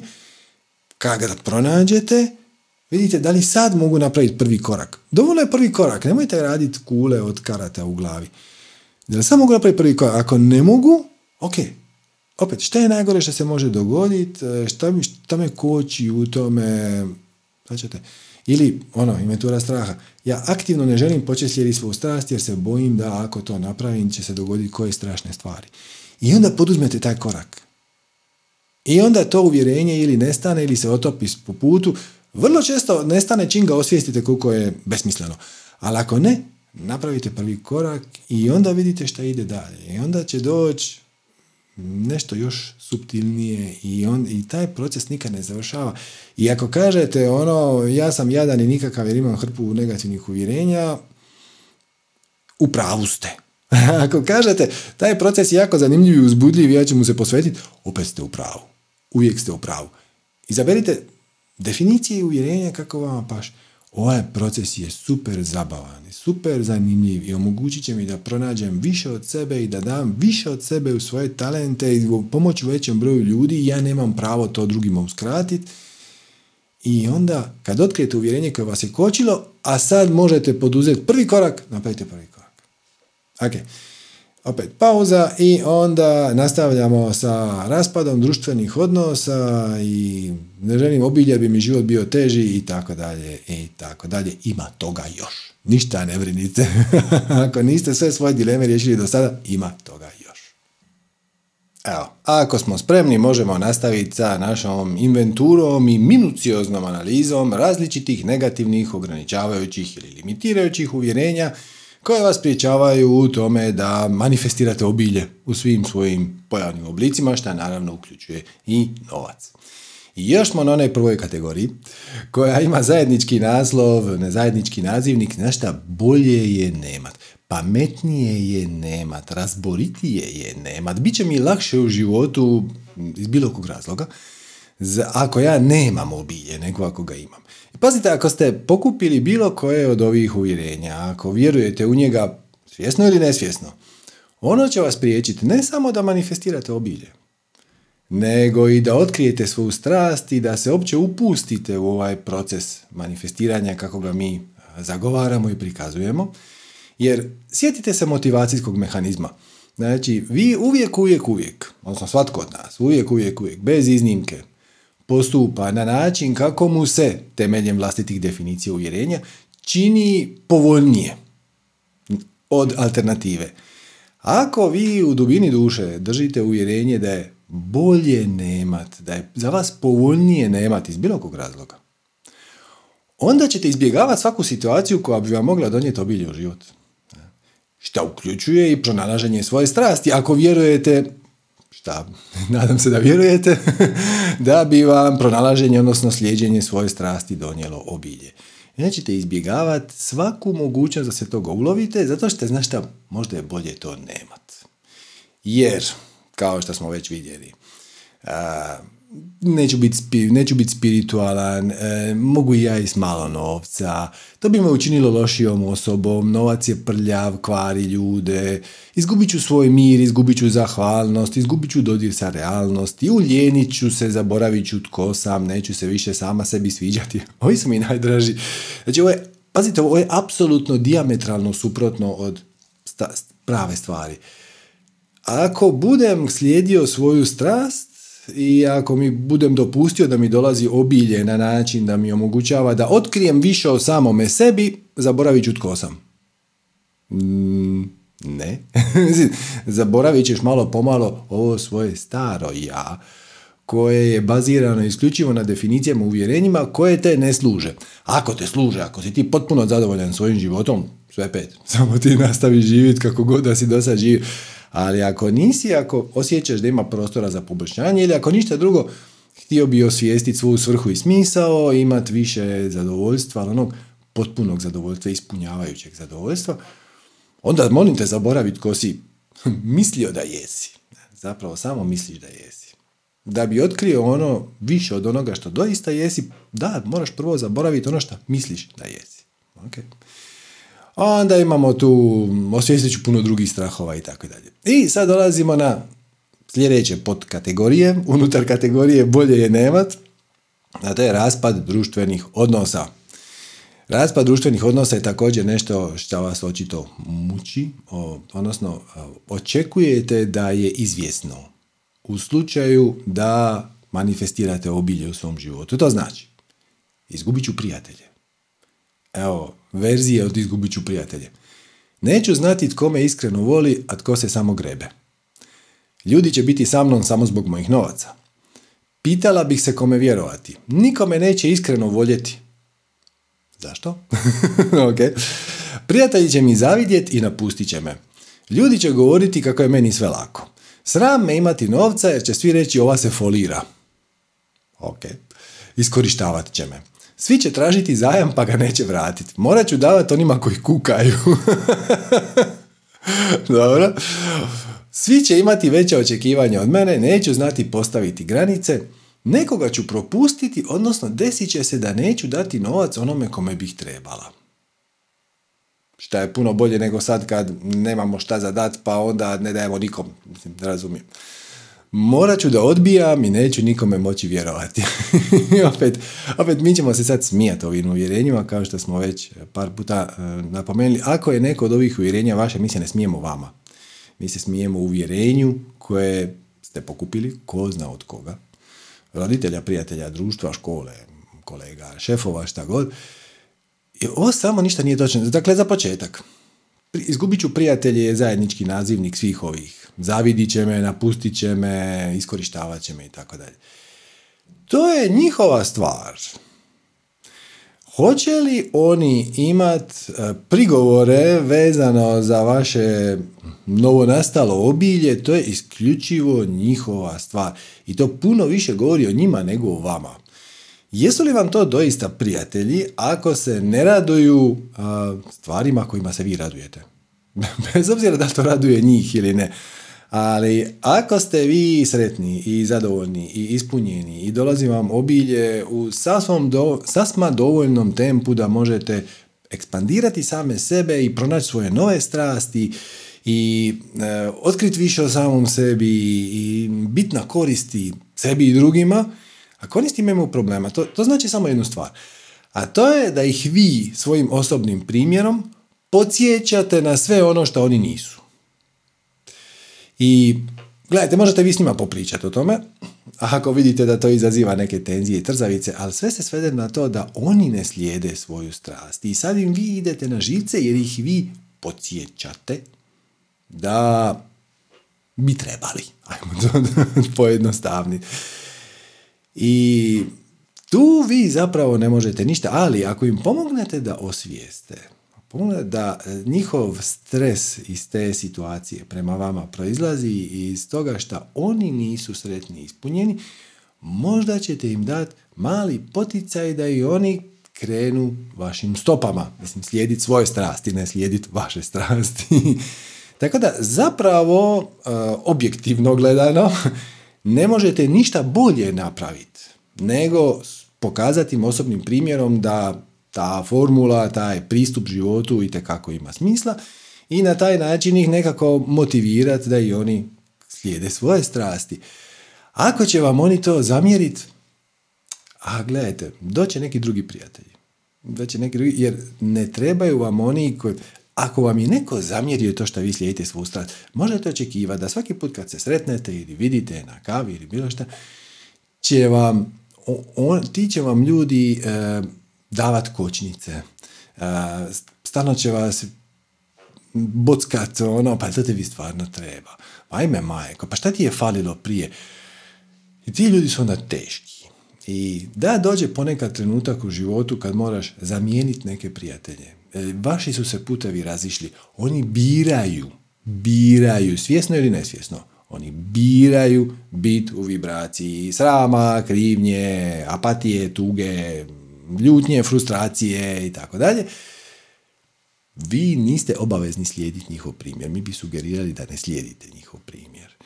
I kažem, možete im pomoći, možete im sugerirati, ali ako oni snažno inzistiraju na tome da im je bila draža ona vaša stara verzija gdje ste se vi njima žalili na svog šefa, oni su se vama žalili na svog šefa i onda ste vi imali zajednički problem, u tim razgovorima se naravno nikad ništa ne bi riješeno.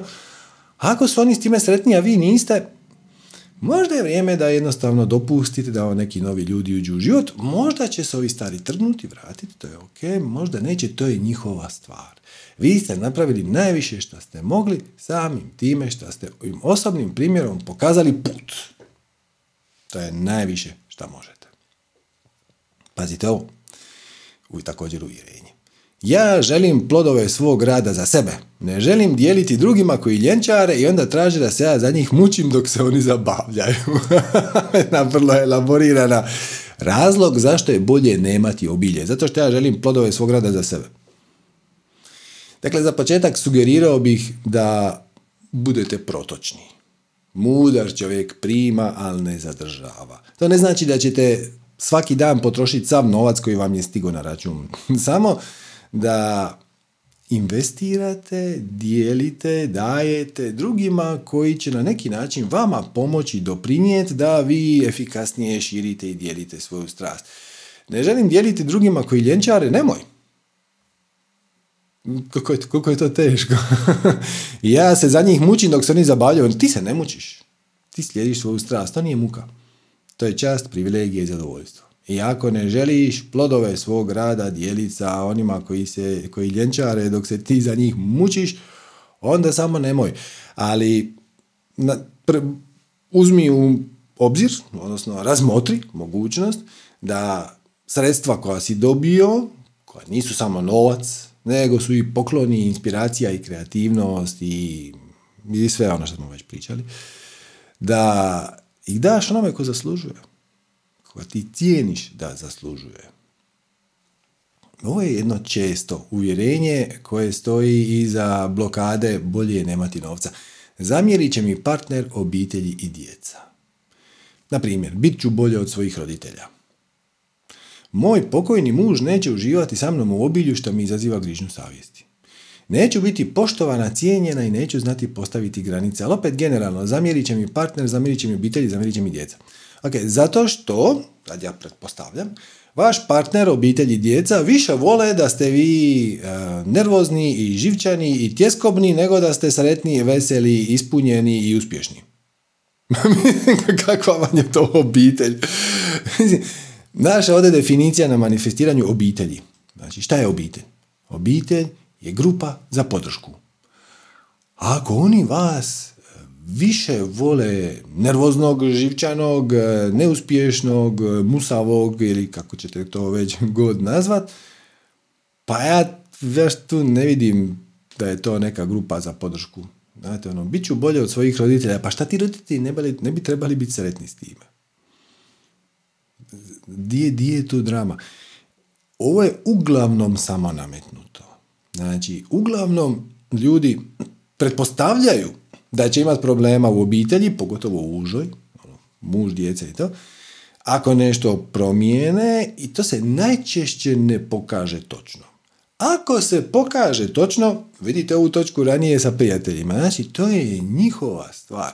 Ako će vaš otac vama zamjeriti zato što ste vi uspješan izrađivač keramičkih figurica što vas silno veseli, a on bi radije da vi budete veliki direktor u nacionalnoj naftnoj kompaniji, jer to je ne, iz nekog razloga njemu uzbudljivije. To je njegova stvar. To je stvar njegovih definicija i njegovih uvjerenja.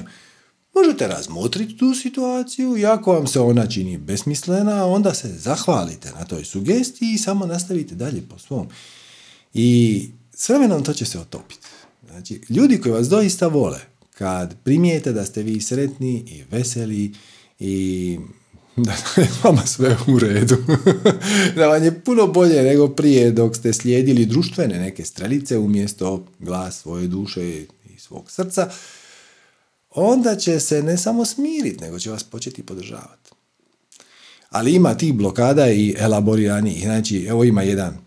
Znači, u kategoriji smo zašto je bolje nemati obilje. I odgovor je možda me suprug ostavi i nađe mlađu. Kud ćete ostaviti i nađe mlađu ako imaš obilje u životu, a sad kad ga nemaš, onda je šansa šta da ćete ostaviti. Vidite vi kakve se stvari nama vrte po glavi. I ona, lako je sad osuđivati i smijat se o osobi koja je napisala možda me suprug ostavi nađe mlađu, jer mislim da je ovo svima iz aviona, očito da je besmisleno. Ali svi mi imamo besmislena uvjerenja, na ovu ili na onu temu. Tako da, ako ste prepoznali sebe u ovome, pogledajte je li to doista točno, je li to ima smisla, je li to logično, je li to razumno, je li to Jel to ima veze s mozgom, ali s budijem, ne sa manasom. Manas samo čavrlja. Bila mi je odlična jedna, jedan od ovih anketa, odnosno jedan odgovor na ovu anketu, napišite 20 uvjerenja koji vas koče u stvarivanju obilja, odnosno, draga kreacija, ja aktivno ne želim, odbijam imati obilje jer se bojim da ću u tom slučaju. Bila je jedna, eh, jedan popis od 20 uvjerenja koje je neko poslao i onda je na kraju napisala ajme majko, Tek sad vidim kako se meni gluposti vrte po glavi. Hvala vam na ovoj vježbi. Bez obzira što ću sad dalje s time napraviti. Hvala vam na ovoj vježbi jer tek sad vidim koje ja idiota, idiotarije vrtim po glavi. Pazite ovo. Zašto je bolje nemati obilje? Izgubit ćemo naš slatki čemer koji nas je vezivao i pokidat ćemo međusobne veze. Mislim na najuže članove porodice. Ovo podrazumijeva da je vi svoju osobnu egzistenciju, odnosno život, definirate kroz bol i patnju. Znači, ako budemo imali obilje, izgubit ćemo naš slatki čemer. I to je sad vaš izbor. Kako, znate kako se osjećate nemajući obilje, a imajući slatki čemer. Okay. Sad, zamislite da nemate to uvjerenje. Zamislite da ćete vi imati obilje, da će ono početi dolaziti, da vi slijedite svoju strast i sretni ste i veseli ispunjeni i nestao je slatki čemer. Možete zamisliti tu situaciju gdje ste vi opušteni, veseli, bezbrižni, barem bezbrižni i, ako već ne bezbrižni. I sad izaberite. Ako izaberete da ćete rađe slatki čemer, to je ok. Ali onda budite sretni s time što nemate. I svaki put kad vam bude falilo 5 eura u novčaniku ili 20 kuna ili šta već da kupite nešto što vam je taj čas zanimljivo, ono bolji šampon, e, sjetite se slatkog čemera i recite, ah, opet nemam, kakav gušt. S druge strane, ako vam je ovo bezmisleno, onda razmotrite još jednom, je li taj slatki čemer nešto što je ego, odnosno manas iskonstruirao kao izgovor, kao racionalizaciju vaših strahova, kao izgovor da se ne pomaknete s mrtve točke, ili je to doista točno? A ako je to doista točno, sve ok, uživajte u svom slatkom čemeru i onda uživate. I onda vam se diže vibracija. Uopće nije važno šta radite da biste podigli svoju vibraciju. Možete slijediti svu strast. Možete pjevat. Možete svirat. Možete se slatko smijat. Možete meditirat možete raditi jogu. Dakle, šta god da vas veseli, radite zbog akcije same jer, na, jer vas ona dovodi u visoku vibraciju. Ako vas slatki čemer veseli, pa čemerite. čemerite po cijeli dan. Super. Upropastit ću djecu, razmazit ću djecu ako bude imao obilje. Ili okružit ću se s lošim ljudima i tako dalje. Sad kad ste svjesni da postoji šansa da razmazite svoju djecu e, bivanjem u obilju, sad se to neće dogoditi. Jer ćete držati jedno oko na to. Ista stvar vrijedi sa svim onim gore, e, razbahatit ću se, postaću arogantna, postaću bezosjećajna, izgubit ću empatiju, izgubit ću razumijevanje za ljude kojima je teže nego meni. Jednom kad si osvijestio da imaš to, ajmo reći, uvjerenje, pazit ćeš na njega. U ovom trenutku ne možeš ništa napraviti po, po tom pitanju.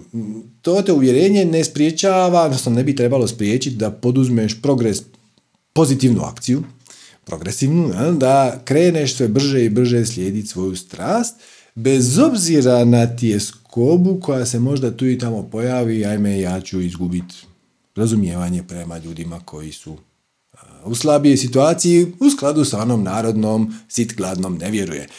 Da, ali pazite, kad obilje počne dolaziti, ona neće do doći ko lavina, da će vam tresniti 100 milijuna nečega u jedan dan, nego ćete vi početi slijediti svoju strast i obilje će dolaziti onim tempom kako treba, sinkronicitetno i s vremenom ćete imati sve više i više resurse i sve manje i manje brige.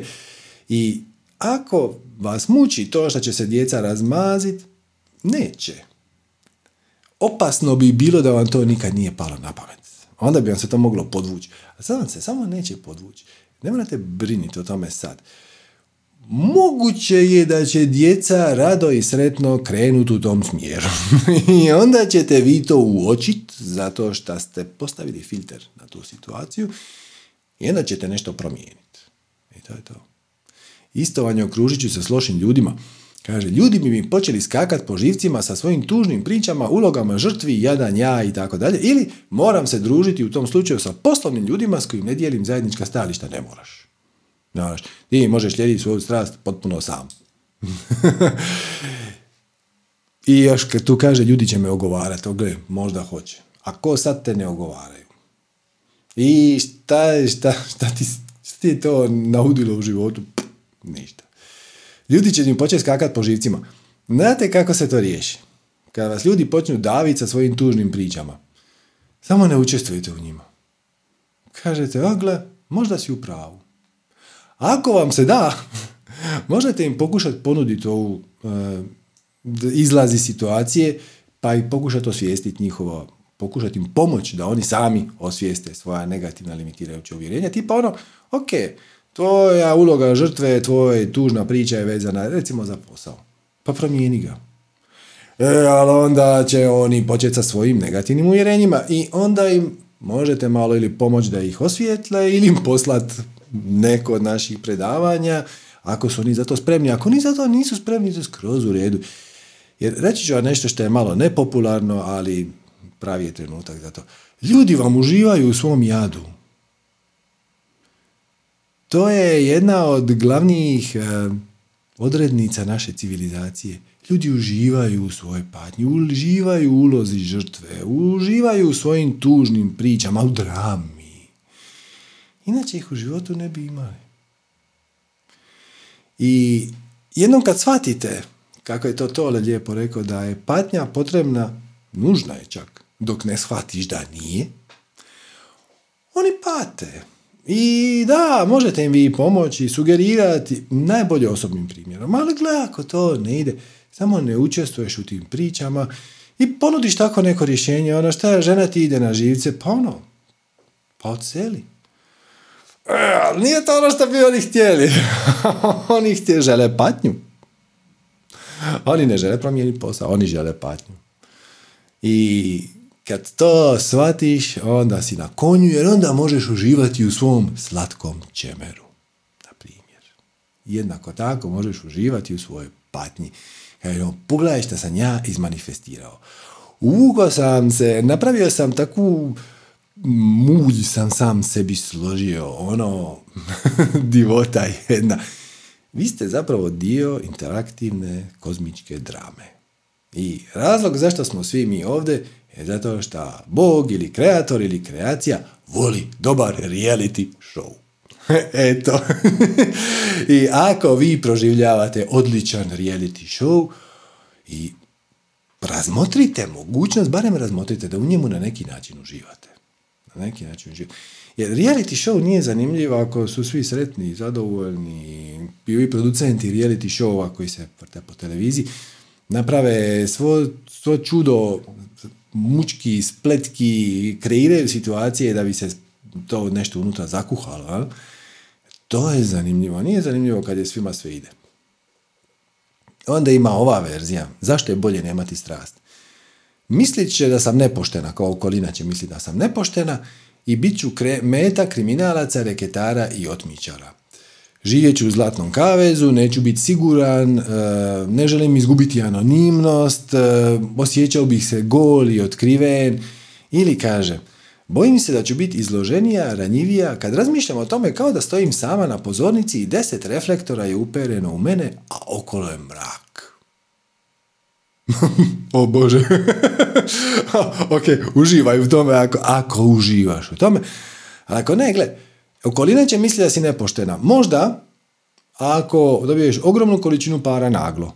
Mislim, ja bi pomislio da je tu nešto čudno posrijedi. Ono, ok, možda si prodao kuću, možda si dobio nasljedstvo, pa onda odjedan put imaš hrpu para da uče nisi imao, sve ok. Ali tipično to ukazuje na nekakve mutne poslove. Međutim, ono što mi ovdje kažemo, to se neće dogoditi tako. Vrlo je mala šansa. To će se dogoditi tako samo ako je ključno za tvoju strast da se to dogodi tako. Najčešće nije. Znači, može se desiti da u nekom trenutku ti tvoj projekt za koji sad već postoji nekakav interes i neki sljedbenici, klijenti, prijatelji, partneri, zahtijeva veliku investiciju, šta god to bilo. To može biti dostavno vozilo, to može biti e, kuća, to može biti stan, to može biti bilo što od ovih većih stvari. I onda će se to manifestirati, ali ne nužno na način da će tebi novci past s neba i onda ćeš ti kupiti kuću. Nego na način da ćeš je iznajmiti. E, na način da će ti je neko pokloniti, dat na korištenje. E, da će ti je dati po toliko simboličnoj cijeni da je to praktički poklon. I ta verzija postoji. Da ćeš se s nekim mijenjati ono, aj ti meni posudi, odnosno, daj mi tu kuću koju ne koristiš na mjesec dana, tamo ćemo napraviti seminar, povlačenje, šta god, a za uzvrat, evo, ti dođi na seminar, naravno besplatno i još može za pet tvojih prijatelja. Nešto će se dogoditi. Nešto će se dogoditi. Nema straha da će vam mirakulozno obilje u obliku hrpe novca past u krilo i onda će vam doći porezna. Mislim, gledajte, ako ste muljali, onda će vam možda doći porezna, ali nema potrebe za time čak što više, puno je bolje ne muljati, puno je efikasnije, dugoročno je brže ne muljati. U skladu sa formulom, drugi korak koji kaže napravi to najbolje što možeš, dokle god možeš, s punim poštenjem.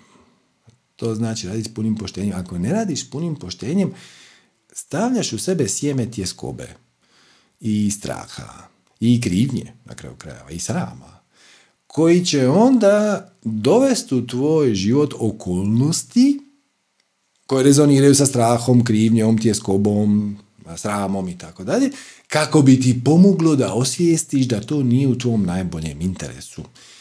I te okolnosti koje će ti ući u život eh, ne moraju nužno biti povezane sa projektom na kojem radiš dogodit će se neke druge stvari koje će ti napraviti tjeskobu. Samo nema potrebe za time. Izgleda efikasnije, izgleda brže, izgleda kraći put, ali nemoj, to je, to je kraći put iz perspektive ega, iz perspektive manasa. Nemojte to raditi. Pustite kreaciji da vam organizira najkraći put kroz sustav sinhroniciteta. Sinhroniciteti će vam pokazati najkraći put koji vama možda neće u tom trenutku izgledati ni najkraći ni najbrži, ali bit će linija najmanjeg otpora garantirano. Jer svemir jednostavno ne radi ništa sa više energije nego što mu treba.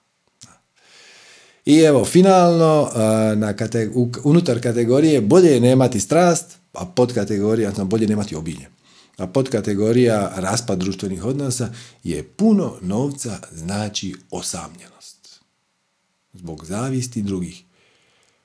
Je li ovo stvarno točno? Da puno novca znači osamljenost. Znači, imaš, ćeš, imaš više, više prijatelja imaju siromašni nego ljudi koji se ne brinu o novcima. Ne pričamo mi ovdje o tome da vi imate 300 milijardi jahte i ne znam, vile na Sejšelima i to. Pričamo o tome da se ne brinete oko novaca, da uvijek imate sve resurse koji vam treba, uključujući i novac, da napravite prvi sljedeći korak u slijeđenju svoje strasti, odnosno praćenju svog spiritualnog puta, svoje darme. Tako da, puno novca znači osamljenost. Ja ne, ne, ne znam odakle je to došlo. Mislim, pogledajte, razmislite, ali razmislite, nemojte pustiti manas da, znači, kad kažete puno novca znači 18, pa se mislim da je grozno, a, bit ću sam, umrijet sam, nikome neće, svi će mi zaviditi. Ali samo se malo odmaknite, onako hladno, i kroz intelekt Ok, je li to stvarno točno? Da li stvarno ljudi koji imaju para nemaju prijatelje, ljudi koji nemaju para imaju prijatelje? Pa ne. Odlično. I time smo definirali kategoriju raspad društvenih odnosa, odnosno podkategoriju.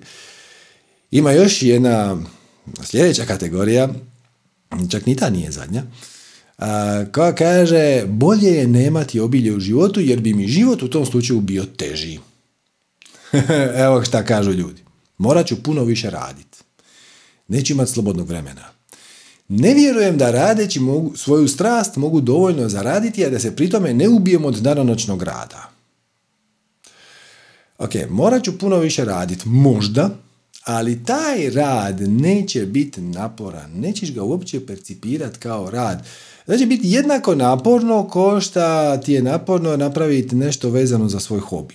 Ako imaš neki hobi, šta god da već jest, da li kažeš ono, uf, sad moram ići raditi svoj hobi. Ne, ne samo, ne samo da ne, niti ne ideš raditi svoj hobi, nego to samo nekako počneš i onda to nekako radiš i onda se to samo nekako kotrlja i jedva čekaš da to potraje šta duže i da taj trenutak dođe. Mislim, to nije napor. A hoće koliko ćeš imati slobodnog vremena, dokle god slijediš formulu imat ćeš točno onoliko slobodnog vremena koliko to trebaš i čak i želiš. Pazite ovo, znači, u svakom trenutku napravi stvar koja ti je u tom času od svih stvari nad kojima možeš poduzeti akciju najuzbudljivija. U jednom trenutku će od svih stvari na kojima možeš poduzeti akciju najuzbudljivije bit, će biti ići spavat jer si umoran. I to je ok, onda ideš spavat. Onda se odmoriš. Ako kažeš, no gle, mogu bi se sad malo uloviti još ove svoje teme, ali nekako sam umoran, možda bi radije ostao na terasi malo se osunčat, to znači da u tom trenutku osunčat se na terasi malo uzbudljivije. I onda napraviš to i nemojte se uopće iznenaditi, čak što više, u takvim trenucima dolaze najbolje ideje. Najbolje ideje dođu u trenucima kad se opustiš, kad ne razmišljaš o drami života i šta moraš napraviti. Samo malo si daš onako, da izdahneš, onda padne na pamet kreativna ideja kako riješiti neku situaciju s kojom ste se susreli puno efikasnije nego što ste uopće mislili da je moguće. Novac je borba, kaže uvjerenje. Dobro, nisam nikad vidio novac koji juriša na neprijatelja, dobro. to isto samo uvjerenje, novac je borba. Ne mora biti. Ako ga definiraš, ako kažeš novac je borba, to je, to je definicija. Šta je novac? Novac je borba. Ako ga tako definiraš, stalno će biti borba. Ako kažeš novac je samo resurs da ja mogu slijediti svoje veselje, uvijek ćeš ga imat točno onoliko koliko ti treba. Možeš reći ja želim imat više nego što mi treba i onda ćeš ga imat više nego što ti treba. Zašto ne? Dalje, uvjerenja. Morat ću raditi i ono što ne želim. Samim time strah me da ću biti kontroliran. Možda. Ponekad. S vremena na vrijeme ćeš se dogoditi da treba odraditi nešto što te baš ne veseli najviše na svijetu. Ali s obzirom da je to u funkciji tvoje strasti, neće ti biti nikakav problem. Ili će se manifestirati osoba u tvom životu koja će ti to odraditi za malo ili ništa para, e, za protuuslugu, za razminu dobara. Tako da to, to je samo još jedna blokada Znači, bolje je ne napraviti, ne napraviti prvi korak, jer na 79. koraku ću onda morat raditi ono što ne želim, a drugi će me onda kontrolirati. Kako ćete kontrolirati? Ako, ako se dogodi trenutak da ti sljedeći svoju strast dođeš do točke koja ti se ne sviđa. Znači sad, kako napraviš, ako potpišeš taj ugovor, bit ćeš, neću reći kontroliran, ali ajmo reći, imat ćeš neke obaveze koje možda radije ne bih jer ti se iz nekog razloga ne sviđaju. Okay. To automatski nije najuzbudljivija moguća stvar, nemoj to potpisati. I to je sve. Postoji drugi put. Naravno, prije toga pogledaš uh, pažljivo, da li je to točno, da li stvarno ako ja potpišem ovaj ugovor, uh, dobivam nešto što ne želim, ili je to samo moj um moj manas zapravo filozofira. Pažljivo to razmotriš i ako ti se taj put ne sviđa, ako bi ti radije na neki drugi način to napravio, napravi to na neki drugi način. Ne, nema nikakve prisile. Pazite ovo. Bolje je nemati obilje ili novac, jer ću se onda još morati brinuti o novcu. Stalno ću se brinuti o novcu kao što se cijeli život brinem za mamu. I to će mi zasjeniti život. ne ako je novac resurs koji je protočan. Ti se ne moraš brinuti o novcu. On ti stoji na računu i daje ti mogućnosti, daje ti opcije da neke stvari riješiš uh, jednostavnije i efikasnije. Pogledaj da li je to uh, samo tvoja želja za dramom. Jer pazite ovo, recimo da ja sad tu imam evo, visoku sobnu lampu, tu imam, ima skoro 2 metra i ona mi nestane u auto. Recimo da se ne može ni rastaviti. I sad ja želim tu lampu prenijeti na neko drugo mjesto. Želim je negdje odnijeti. U neki drugi stan. Ako imate resursa, onda samo nazovete nekog dostavnog agenta i kažete mi možete prebaciti lampu koliko to košta, aha, ok, dobro, može, on dođe, odnese, ti mu platiš i gotovo. Ali ponekad je uzbudljivije to ne napraviti, nego ajme, ovo mi nestane u auto, šta ću sad? Pa zoveš prijatelja koji ima karavan, pa onda on ne može taj dan, pa onda, onda ipak dođe, ali malo preko volje jer je morao je nešto izbaciti, pa onda, pa onda vi nešto tu pregovarate, pa onda vodite kasnije na pivo, ma cijela drama se tu dogodi i to je ok, ako vam je to uzbudljivije, to je ok. Ali ako nije, sad imaš resurse, ako imaš resurse, da nekog nazoveš i da te tamo samo odvede. Mnogi ljudi uživaju u drami. Čak i kad imaju resurse da plate transport, oni će rađe angažirati prijatelja koji će još usput pokupiti drugog, pa ćemo onda zajedno otići po ključ, pa ćemo onda se vratiti, pa ćemo otići na picu, pa ćemo se družiti, pa onda a, svašta nešto. I to je ok. Birate život kakav želite. Ako uh, vam je uzbudljivije proživljavati drame, proživljavate drame. Ako vam nije, novac vam daje opciju da to ne napravite. Tako da, nemate se šta brinuti o novcu. Ne znam ja investirati. Ne, ne moraš ti znati investirati. Život će ti donijeti situacije koje će ti ponuditi mogućnost da dio tih resursa, od kojih je jedan i novac, na neki način uložiš, potrošiš, investiraš, što god hoćeš, u to da tvoj proizvod, tvoja usluga bude bolja. I u tom slučaju obilje je bolje imati nego nemati. Ako ga nemate, a otvorila vam se takva neka opcija, to je isto jako uzbudljivo. I sad možete razmisliti o svim mogućnostima kako ćete tu situaciju nekako zaobići, kako ćete riješiti na drugačiji način, upotrijebiti maštu. Neću vas tu dalje, jer to, to znamo. Živjeti bez para, mi, hvala na pitanju, znamo. Ovdje na Balkanu. Očito je problem kad imamo pare, onda se brinemo što ćemo još morati se brinuti o novcu, kao što se cijeli život brinem za mamu. Ja ne znam kako veze mama ima s novcem, ali svačate kakav manas napravi vezu. Ja se ne želim novac, ne želim obilje bilo koje vrste, jer se onda o njemu moram brinuti, jednako kao što se brinem za mamu.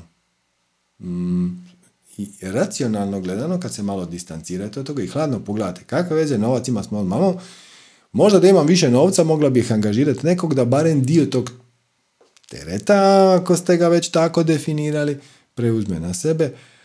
Ima drugih načina. Možete reći da je to vama veselje. I onda nastavite u veselju briniti se o svojoj mami. Ako hoćete nemati obilje, to je skroz u redu. A to je izbor. Imati obilje je izbor.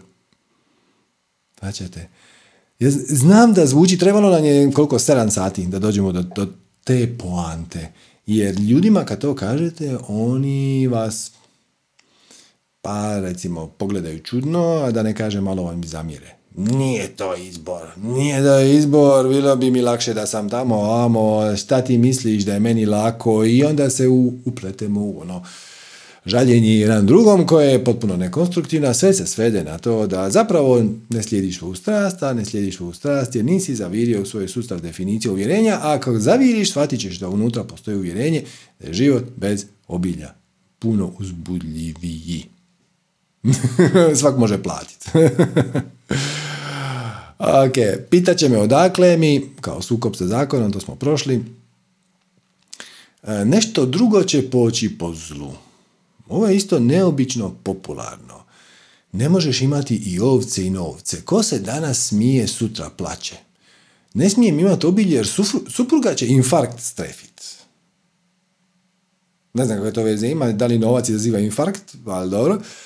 Onda kaže, za primanje tolikog obilja moram žrtvovati ili zdravlje ili neku blisku osobu. A, ne. Odakle je to došlo? Steći ću financijsku neovisnost, otići od muža i unesrećiti ga. Djeca će u razorenom braku patiti i biti upropaštena. Bake i dide će se razboljeti i umrijeti od brige jer sam prolupala. Dakle, ovo je doista došlo, on, on nisam mislio. Morat ću ponoviti, jer pazite ovo. Znači, bolje je nemati obilje, jer ako imam obilje, steći ću neovisnost, otići od muža i unesrećiti ga. Djeca će u razorenom braku patiti i biti upropaštena, bake i dide će se razboljeti i umrijeti od brige jer sam ja prolupala. E, ponovite još jednom tri puta brzo. Kakvog to smisla ima? Za početak, ako imate obilje, ne morate otići od muža. Zašto bi djeca iz razorenog braka patila i bila u propašta? Zašto bi uopće taj brak bio razoren? Zašto bi se bake i dide razboljeli? Svačate, ovo je tipična fiks ideja Manasa. Hvala autoru na ovome. Jer ovakve stvari se mnogima nas vrte po glavi, možda ne ova konkretna, ali no, ovakve stvari. Nema nikakvog smisla povezivati obilje, znači imanje obilja, sa drugim dobrim stvarima u svom životu. Pa onda kažete, ako imam obilje, recimo financijsko, onda će otići zdravlje, obitelj, prijatelji. Ali to nema nikakve veze jedno s drugim. Ne znam kako bih ovo dalje. Bit ću uspješna i drugi će me htjeti srušiti. Ako samo slijediš svoju strast, neće. Ako dobiješ naglo, nepošteno i iznenada i onda se kreneš bahatit, postoji dobra šansa ali dok god slijediš svoju strast, niko ti to neće zamjeriti ako ima imalo dobre namjere prema tebi. Znači, zamjerit će ti samo oni koji, kojima ide na živce, što ih podsjećaš na to da oni još ne slijede svoju strast. Pazite, imat ću previše izbora. ne znam kako je to loše, ali to je isto negativno uvjerenje. Ono, ne želim imati obilje, ću onda imati previše izbora. Dobro. Ok, mm, idemo dalje. Imaću manje uživanja u odmoru i kupovini i manje radosti u sitnim pažnjama. Opet, samo upotrebite svoj intelekt. Je li to doista točno? I onda ćete shvatiti da nije. Evo, još imamo samo jednu kratku kategoriju koju smo već uglavnom podradili, odnosno podkategoriju. Unutar kategorije bolje nema to obilje, još imamo jednu podkategoriju koju sam ja nazvao sram i krivnja kao lažna empatija.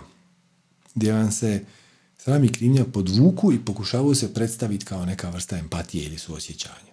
To, teže ću, odnosno izgubit ću empatiju prema slabijima i siromašnjima. Teže ću razumjeti one koji su u teškoj situaciji. E, imam dovoljno za preživljenje za razliku od drugih, pa onda bolje nema to bilje. je to veze ima. Saznaću koliko sam sebičan kad ne napravim ništa za društvo. Pa napravi. To mi je cijela poanta. Bit ću odgovoran za sve siromahe svijeta. Osjećat ću krivicu jer ako budem davala u humanitarne svrhe neće biti dovoljno. Odgovornost znači samo preuzest uh, ok, vlasništvo nad osobnim odlukama. Odnosno, odgovornost je imati odgovor. Imati sposobnost za odgovor. Kad vam dođe input izvana, dođe neka situacija izvana, da možeš na nju odgovoriti. Nisi ti odgovoran za sve siromahe svijeta. Ako imaš tu nekog siromaha oko kuće kojem možeš pomoći, htio bih mu pomoći iz nekog razloga, pomozi mu. Nisi odgovoran za sve siromahe svijeta. To je krivnja. To je samo nametnuta krivnja, jer živimo u užasnom društvu. Ok, kako ćemo unaprijediti društvo? Tako što počneš od sebe. Kako? Tako što slijediš svoju strast, tako da šta društvu daješ najbolje od sebe, a ne ostatke od sebe. društvu daješ najbolje od sebe onda kad si kreativan i inspiriran. Mislim, hello, koliko je jednostavno. A najbolje od sebe ćeš dobiti kad slijediš svoju strast, kad pustiš svoju dušu, svoj svijest, svoje više ja, svoje pravo biće, svoje istinsko biće, atmana, kako god to hoćete, da se izrazi kreativno na njemu preferirani način. Najbolje radite stvari za koje ste talentirani. Opet, koliko može biti logičnije? Bolje radite stvari za koje ste talentirani nego stvari za koje niste talentirani. Sad kad razmrsite ovaj klub ko bit ću odgovoran za sve siromahe svijeta, osjećat ću krivicu jer iako ću davati u humanitarne svrhe neće biti dovoljno. Ok, onda nemoj davati u humanitarne svrhe. Onda poduzmi sam neku akciju koja će predstavljati oblik humanitarne svrhe. Znači, nemojte davati ako vas to muči ne, kažem da je davanje humanitarne svrhe loše, dapače, ali ako vas muči, to, to, to smo isto čuli, ono daću nekoj agenciji velikoj, ono ko zna što oni rade s tim parama, slažem se, ja ne znam što oni rade s tim parama, i ako imaš to uvjerenje, onda sam poduzmi neku akciju, ti organiziraj nešto. Zašto će ti trebati resursi? Između ostalog i novac. Kojeg ćeš imati sinhronicitetno? Prvi put to napraviš, malo partizanski kako se to kaže, najjeftinije moguće, najjednostavnije moguće. Nakon toga to napraviš sa više resursa i bolje. Pazite dalje uvjerenja. Kako da ja imam, a meni dragi ljudi nemaju? I to što ti nemaš, tvojim dragim ljudima pomaže kako? znači, kad ti budeš imao, tvoji dragi ljudi će imat mjesto na koje će moći doći pitati za pomoć koja im je ključna da slijede svu strast. Ili šta god već, njima i vama ima smisla. Osjećat će se loše prema onima koji ga nemaju. Zašto? Kako ćemo, kako ćemo riješiti taj problem da puno ljudi nema? Tako što ni mi nećemo imati. Kako to smisla ima? Onda je samo još jedan više u toj koloni uh, onih koji nemaju. Mislim, ono, Bog, sirotinjo i Bogu si teška. Tako. Znači, najbolji način da započnemo rješavanje svjetskog siromaštva je da jednu osobu izbacimo iz kategorije svjetskog siromaštva. Aj, počnite od sebe. Ako nemate e, dovoljno resursa, novca, i ne želite ga zato što onda e, ćeš se osjećati loše prema drugima koji ga nemaju, to njima nikako, nikako ne pomaže. Može im pomoć ako vi imate. Onda ste u poziciji ne pomognete, do tada niste u poziciji ne pomognete. Nepristojno je biti sretan u ovo turobno doba. Nepristojno je biti sretan u ovo turobno doba. Biti sretan znači biti van kontrole i, ako ja sjajim, netko će biti povrijeđen, bit ću bolje od starije sestre, pa to nije u redu. Zašto to nije u redu? Šta znači, bit ću bolje od starije sestre, pa to nije znači, već ste unapred izradili definiciju da je jedan od ciljeva života stalno biti lošiji od starije sestre. Svoj ste život i uspjeh i sve definirali u odnosu na svoju stariju sestru, mislim, na odnosu bilo koga izvana. Muž će mi zamjeriti što sam bolje od njega pa će me ostaviti. Najvjerojatnije neće. Ali to je njegov problem. To je, ali ono što će se vjerojatno dogoditi vi krenete slijediti svoju strast i njemu će to možda u početku smetati gdje se on osjetio za postavljen lijevo desno. Ali ako vi nastavite tim putem i date mu priliku da se i on priključi sa nekim svojim strastima, ne morate vi raditi zajednički projekt, to će vaš odnos značajno, značajno unaprijediti. Zapravo, ne znate šta će se dogoditi, malo poniznosti, nemate pojma šta će se dogoditi. I šta god da se dogodi, bit će najkorisnija moguća stvar za sve uključene. I za njega, i za vas, i za djecu, i tako dalje. Pazi to. Izdaću roditelje i sva njihova vjeroučenja o novcu. Biće drugačija od roditelja koji su vječno u minusu. Ne mogu svi imati sve, dok jednom ne smrkne, drugom ne svane. Da bih ja imao više, neko drugi mora imati manje. To samo nije točno. Samo nije točno. Tko sam ja da drugima solim pamet? Ovo su sve izgovori, zvuči kao eto mi se brinemo za ljude oko nas. Zapravo ego se samo brine o samom sebi. I kad bi malo razmislio o tome, shvatio bi da najbolje šta možeš i napraviti je zapravo biti najbolja moguća verzija sebe, to ste to tisuću puta čuli, odnosno biti ono što već jesi, slijediti svoje istinsko ja, slijediti svoje pravo ja i tako dalje. Ono što je zapravo sukus cijele ove kategorije, koja velike kategorije, koja se zove bolje nemati obilje, vidjet ćete ako pažljivo stavite sve na zajednički nazivnik, ispadne vam jedno velika uvjerenje koje je nekolicina vas prepoznala i čestitam i hvala vam na tome. A to je, ako budem imao obilje ili novac, novac više neće biti krivac za moje nezadovoljstvo i nemoć. I sad kad ste to osvijestili, da vi zapravo koristite novac kao pedra, znači krivca za nezadovoljstvo i nemoć, prebacujete izvor svog nezadovoljstva i nemoći negdje vani, jedan abstraktan koncept novca ili obilja ili tako nešto, umjesto da zavirite unutar sebe i vidite da ste vi izvor vlastitog nezadovoljstva i nemoći, sad kad ste to svijestili imate dvije mogućnosti. Jedna je, ko bi mi sugerirali, ha, ha, ha, ha, glasno se tome nasmijati. I onda počet raditi na uklanjanju vlastitog nezadovoljstva i nemoći kroz formulu slijedi svoju strast. Ima i drugi način, e, možete to nazvati egzistencijalnom perverzijom ako hoćete, a to je da jednom kad ste osvijestili da vi uživate u svom vlastitom nezadovoljstvu i nemoći, onda uživajte onda uživajte, ali ono, kupajte se u svojoj nemoći, e, plivajte leđno u svom nezadovoljstvu i nemoći. Budite sretni i ispunjeni, jer wow, šta sam ja izmanifestirao, pogledaj koju dramu sam napravio oko sebe. I onda ćete uživati u životu. Nije važno je li uživate u dobrim stvarima ili uživate u nezadovoljstvu i nemoći. Jedno i drugo oblik uživanja.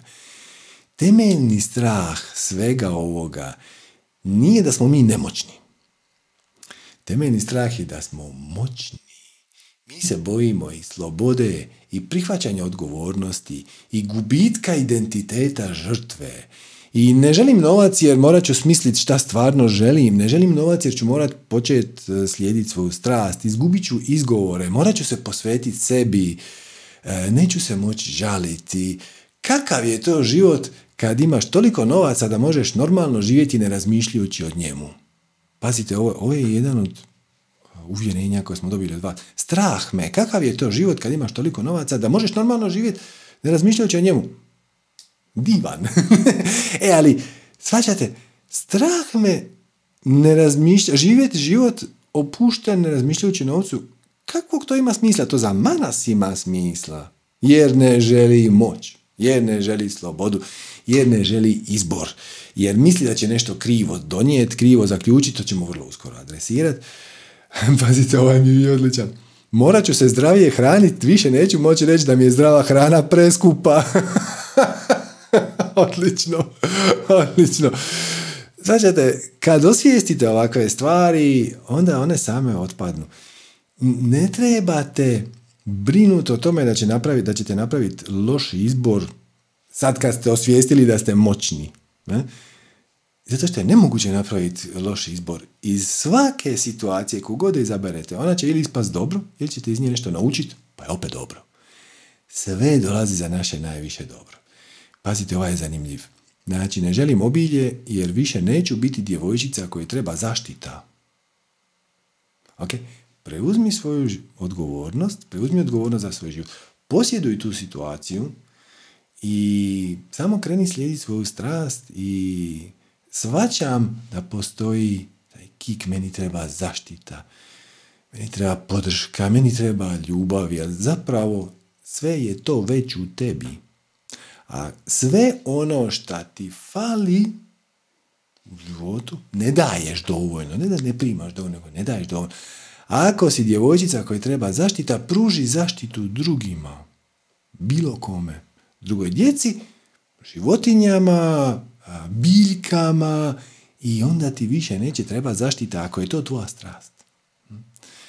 Također u pozadini ovoga, osim što je tu strah od toga koliko smo mi moćni i zapravo nerazumijevanje da je naša moć prirodno uključena u nas same. Prirodno je uključena u nas same.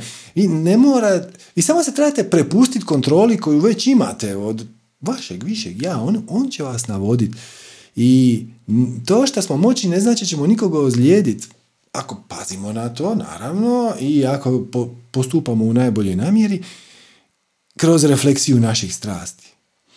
Također, e, ono što znači ljude jako spriječava da krenu tražiti svoju strast i slijediti formulu je ovo naše balkansko uvjerenje, to smo više puta poentirali, da se do novca ne može doći pošteno i postupno, samo nepošteno i brzo. I to isto nije nova ideja, već je Balzak je rekao da u pozadini svakog velikog bogatstva stoji veliki zločin. I to, to može biti točno, ali to, vama ne treba veliko bogatstvo. Vama treba onoliko da se prestanete brinuti o novcima na način da možete početi slijediti svoje strasti. To nije jako, jako puno. I to će dolaziti, to će, to je protočni mehanizam, to će dolaziti i odlaziti i stalno će dolaziti onoliko koliko treba. Ali nas je strah da će nam biti dosadno. Puno ljudi je ovo shvatilo. Puno ljudi je shvatilo i hvala vam i čestitam vam na tome. Evo, počitat ću neka konkretna uvjerenja koja su stigla iz kategorije bit će mi dosadno, odnosno pojavit će se ispraznost. Znači, ne želim imati obilje jer se bojim da ću izgubiti poznati i time siguran osjećaj od neizvjesnosti nemanja. I nekog čudnog uzorka da ipak sve na kraju se nekako riješi. Bravo, to je to. I sad kad si shvatila da uživaš u osjećaju neizvjesnosti nemanja, možeš ga li zagrlit i svaki put kad nešto nemaš, reći ono ljac. Tako mi je super. Ja sad moram smišljati neke kombinacije zato što nemam 10 eura za kupiti lješnjake. I sad ću ja okrenuti brda i doline. I to mi je super.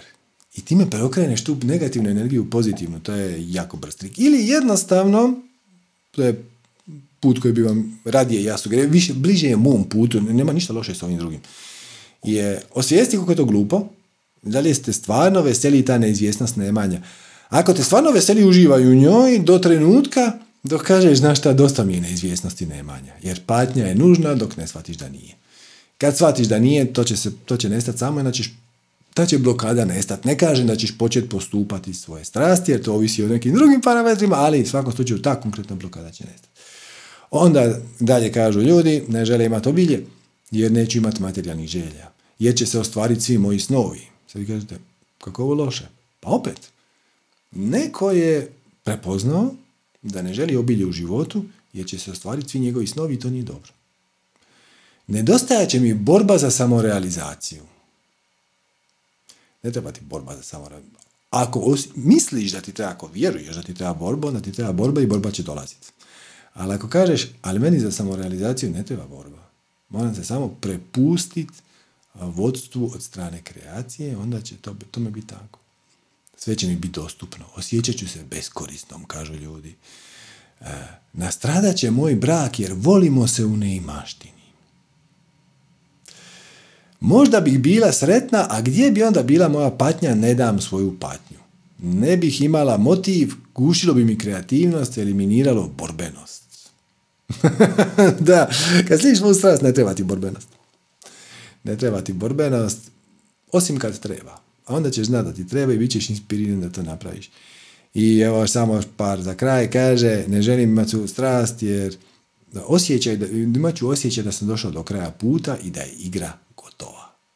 Dakle, ovo su vam sve uvjerenja koja vas koče da, znači, koja vas čine da vam se čini, djeluju na način da vam se čini kao da je u vašem interesu nemat. Ni strast, ni obilje. I ako ih se držite, nećete imati ni strast, ni obilje. Jer motivacijski mehanizam kaže uvijek ćeš napraviti ono što ti se čini povoljnije od alternative.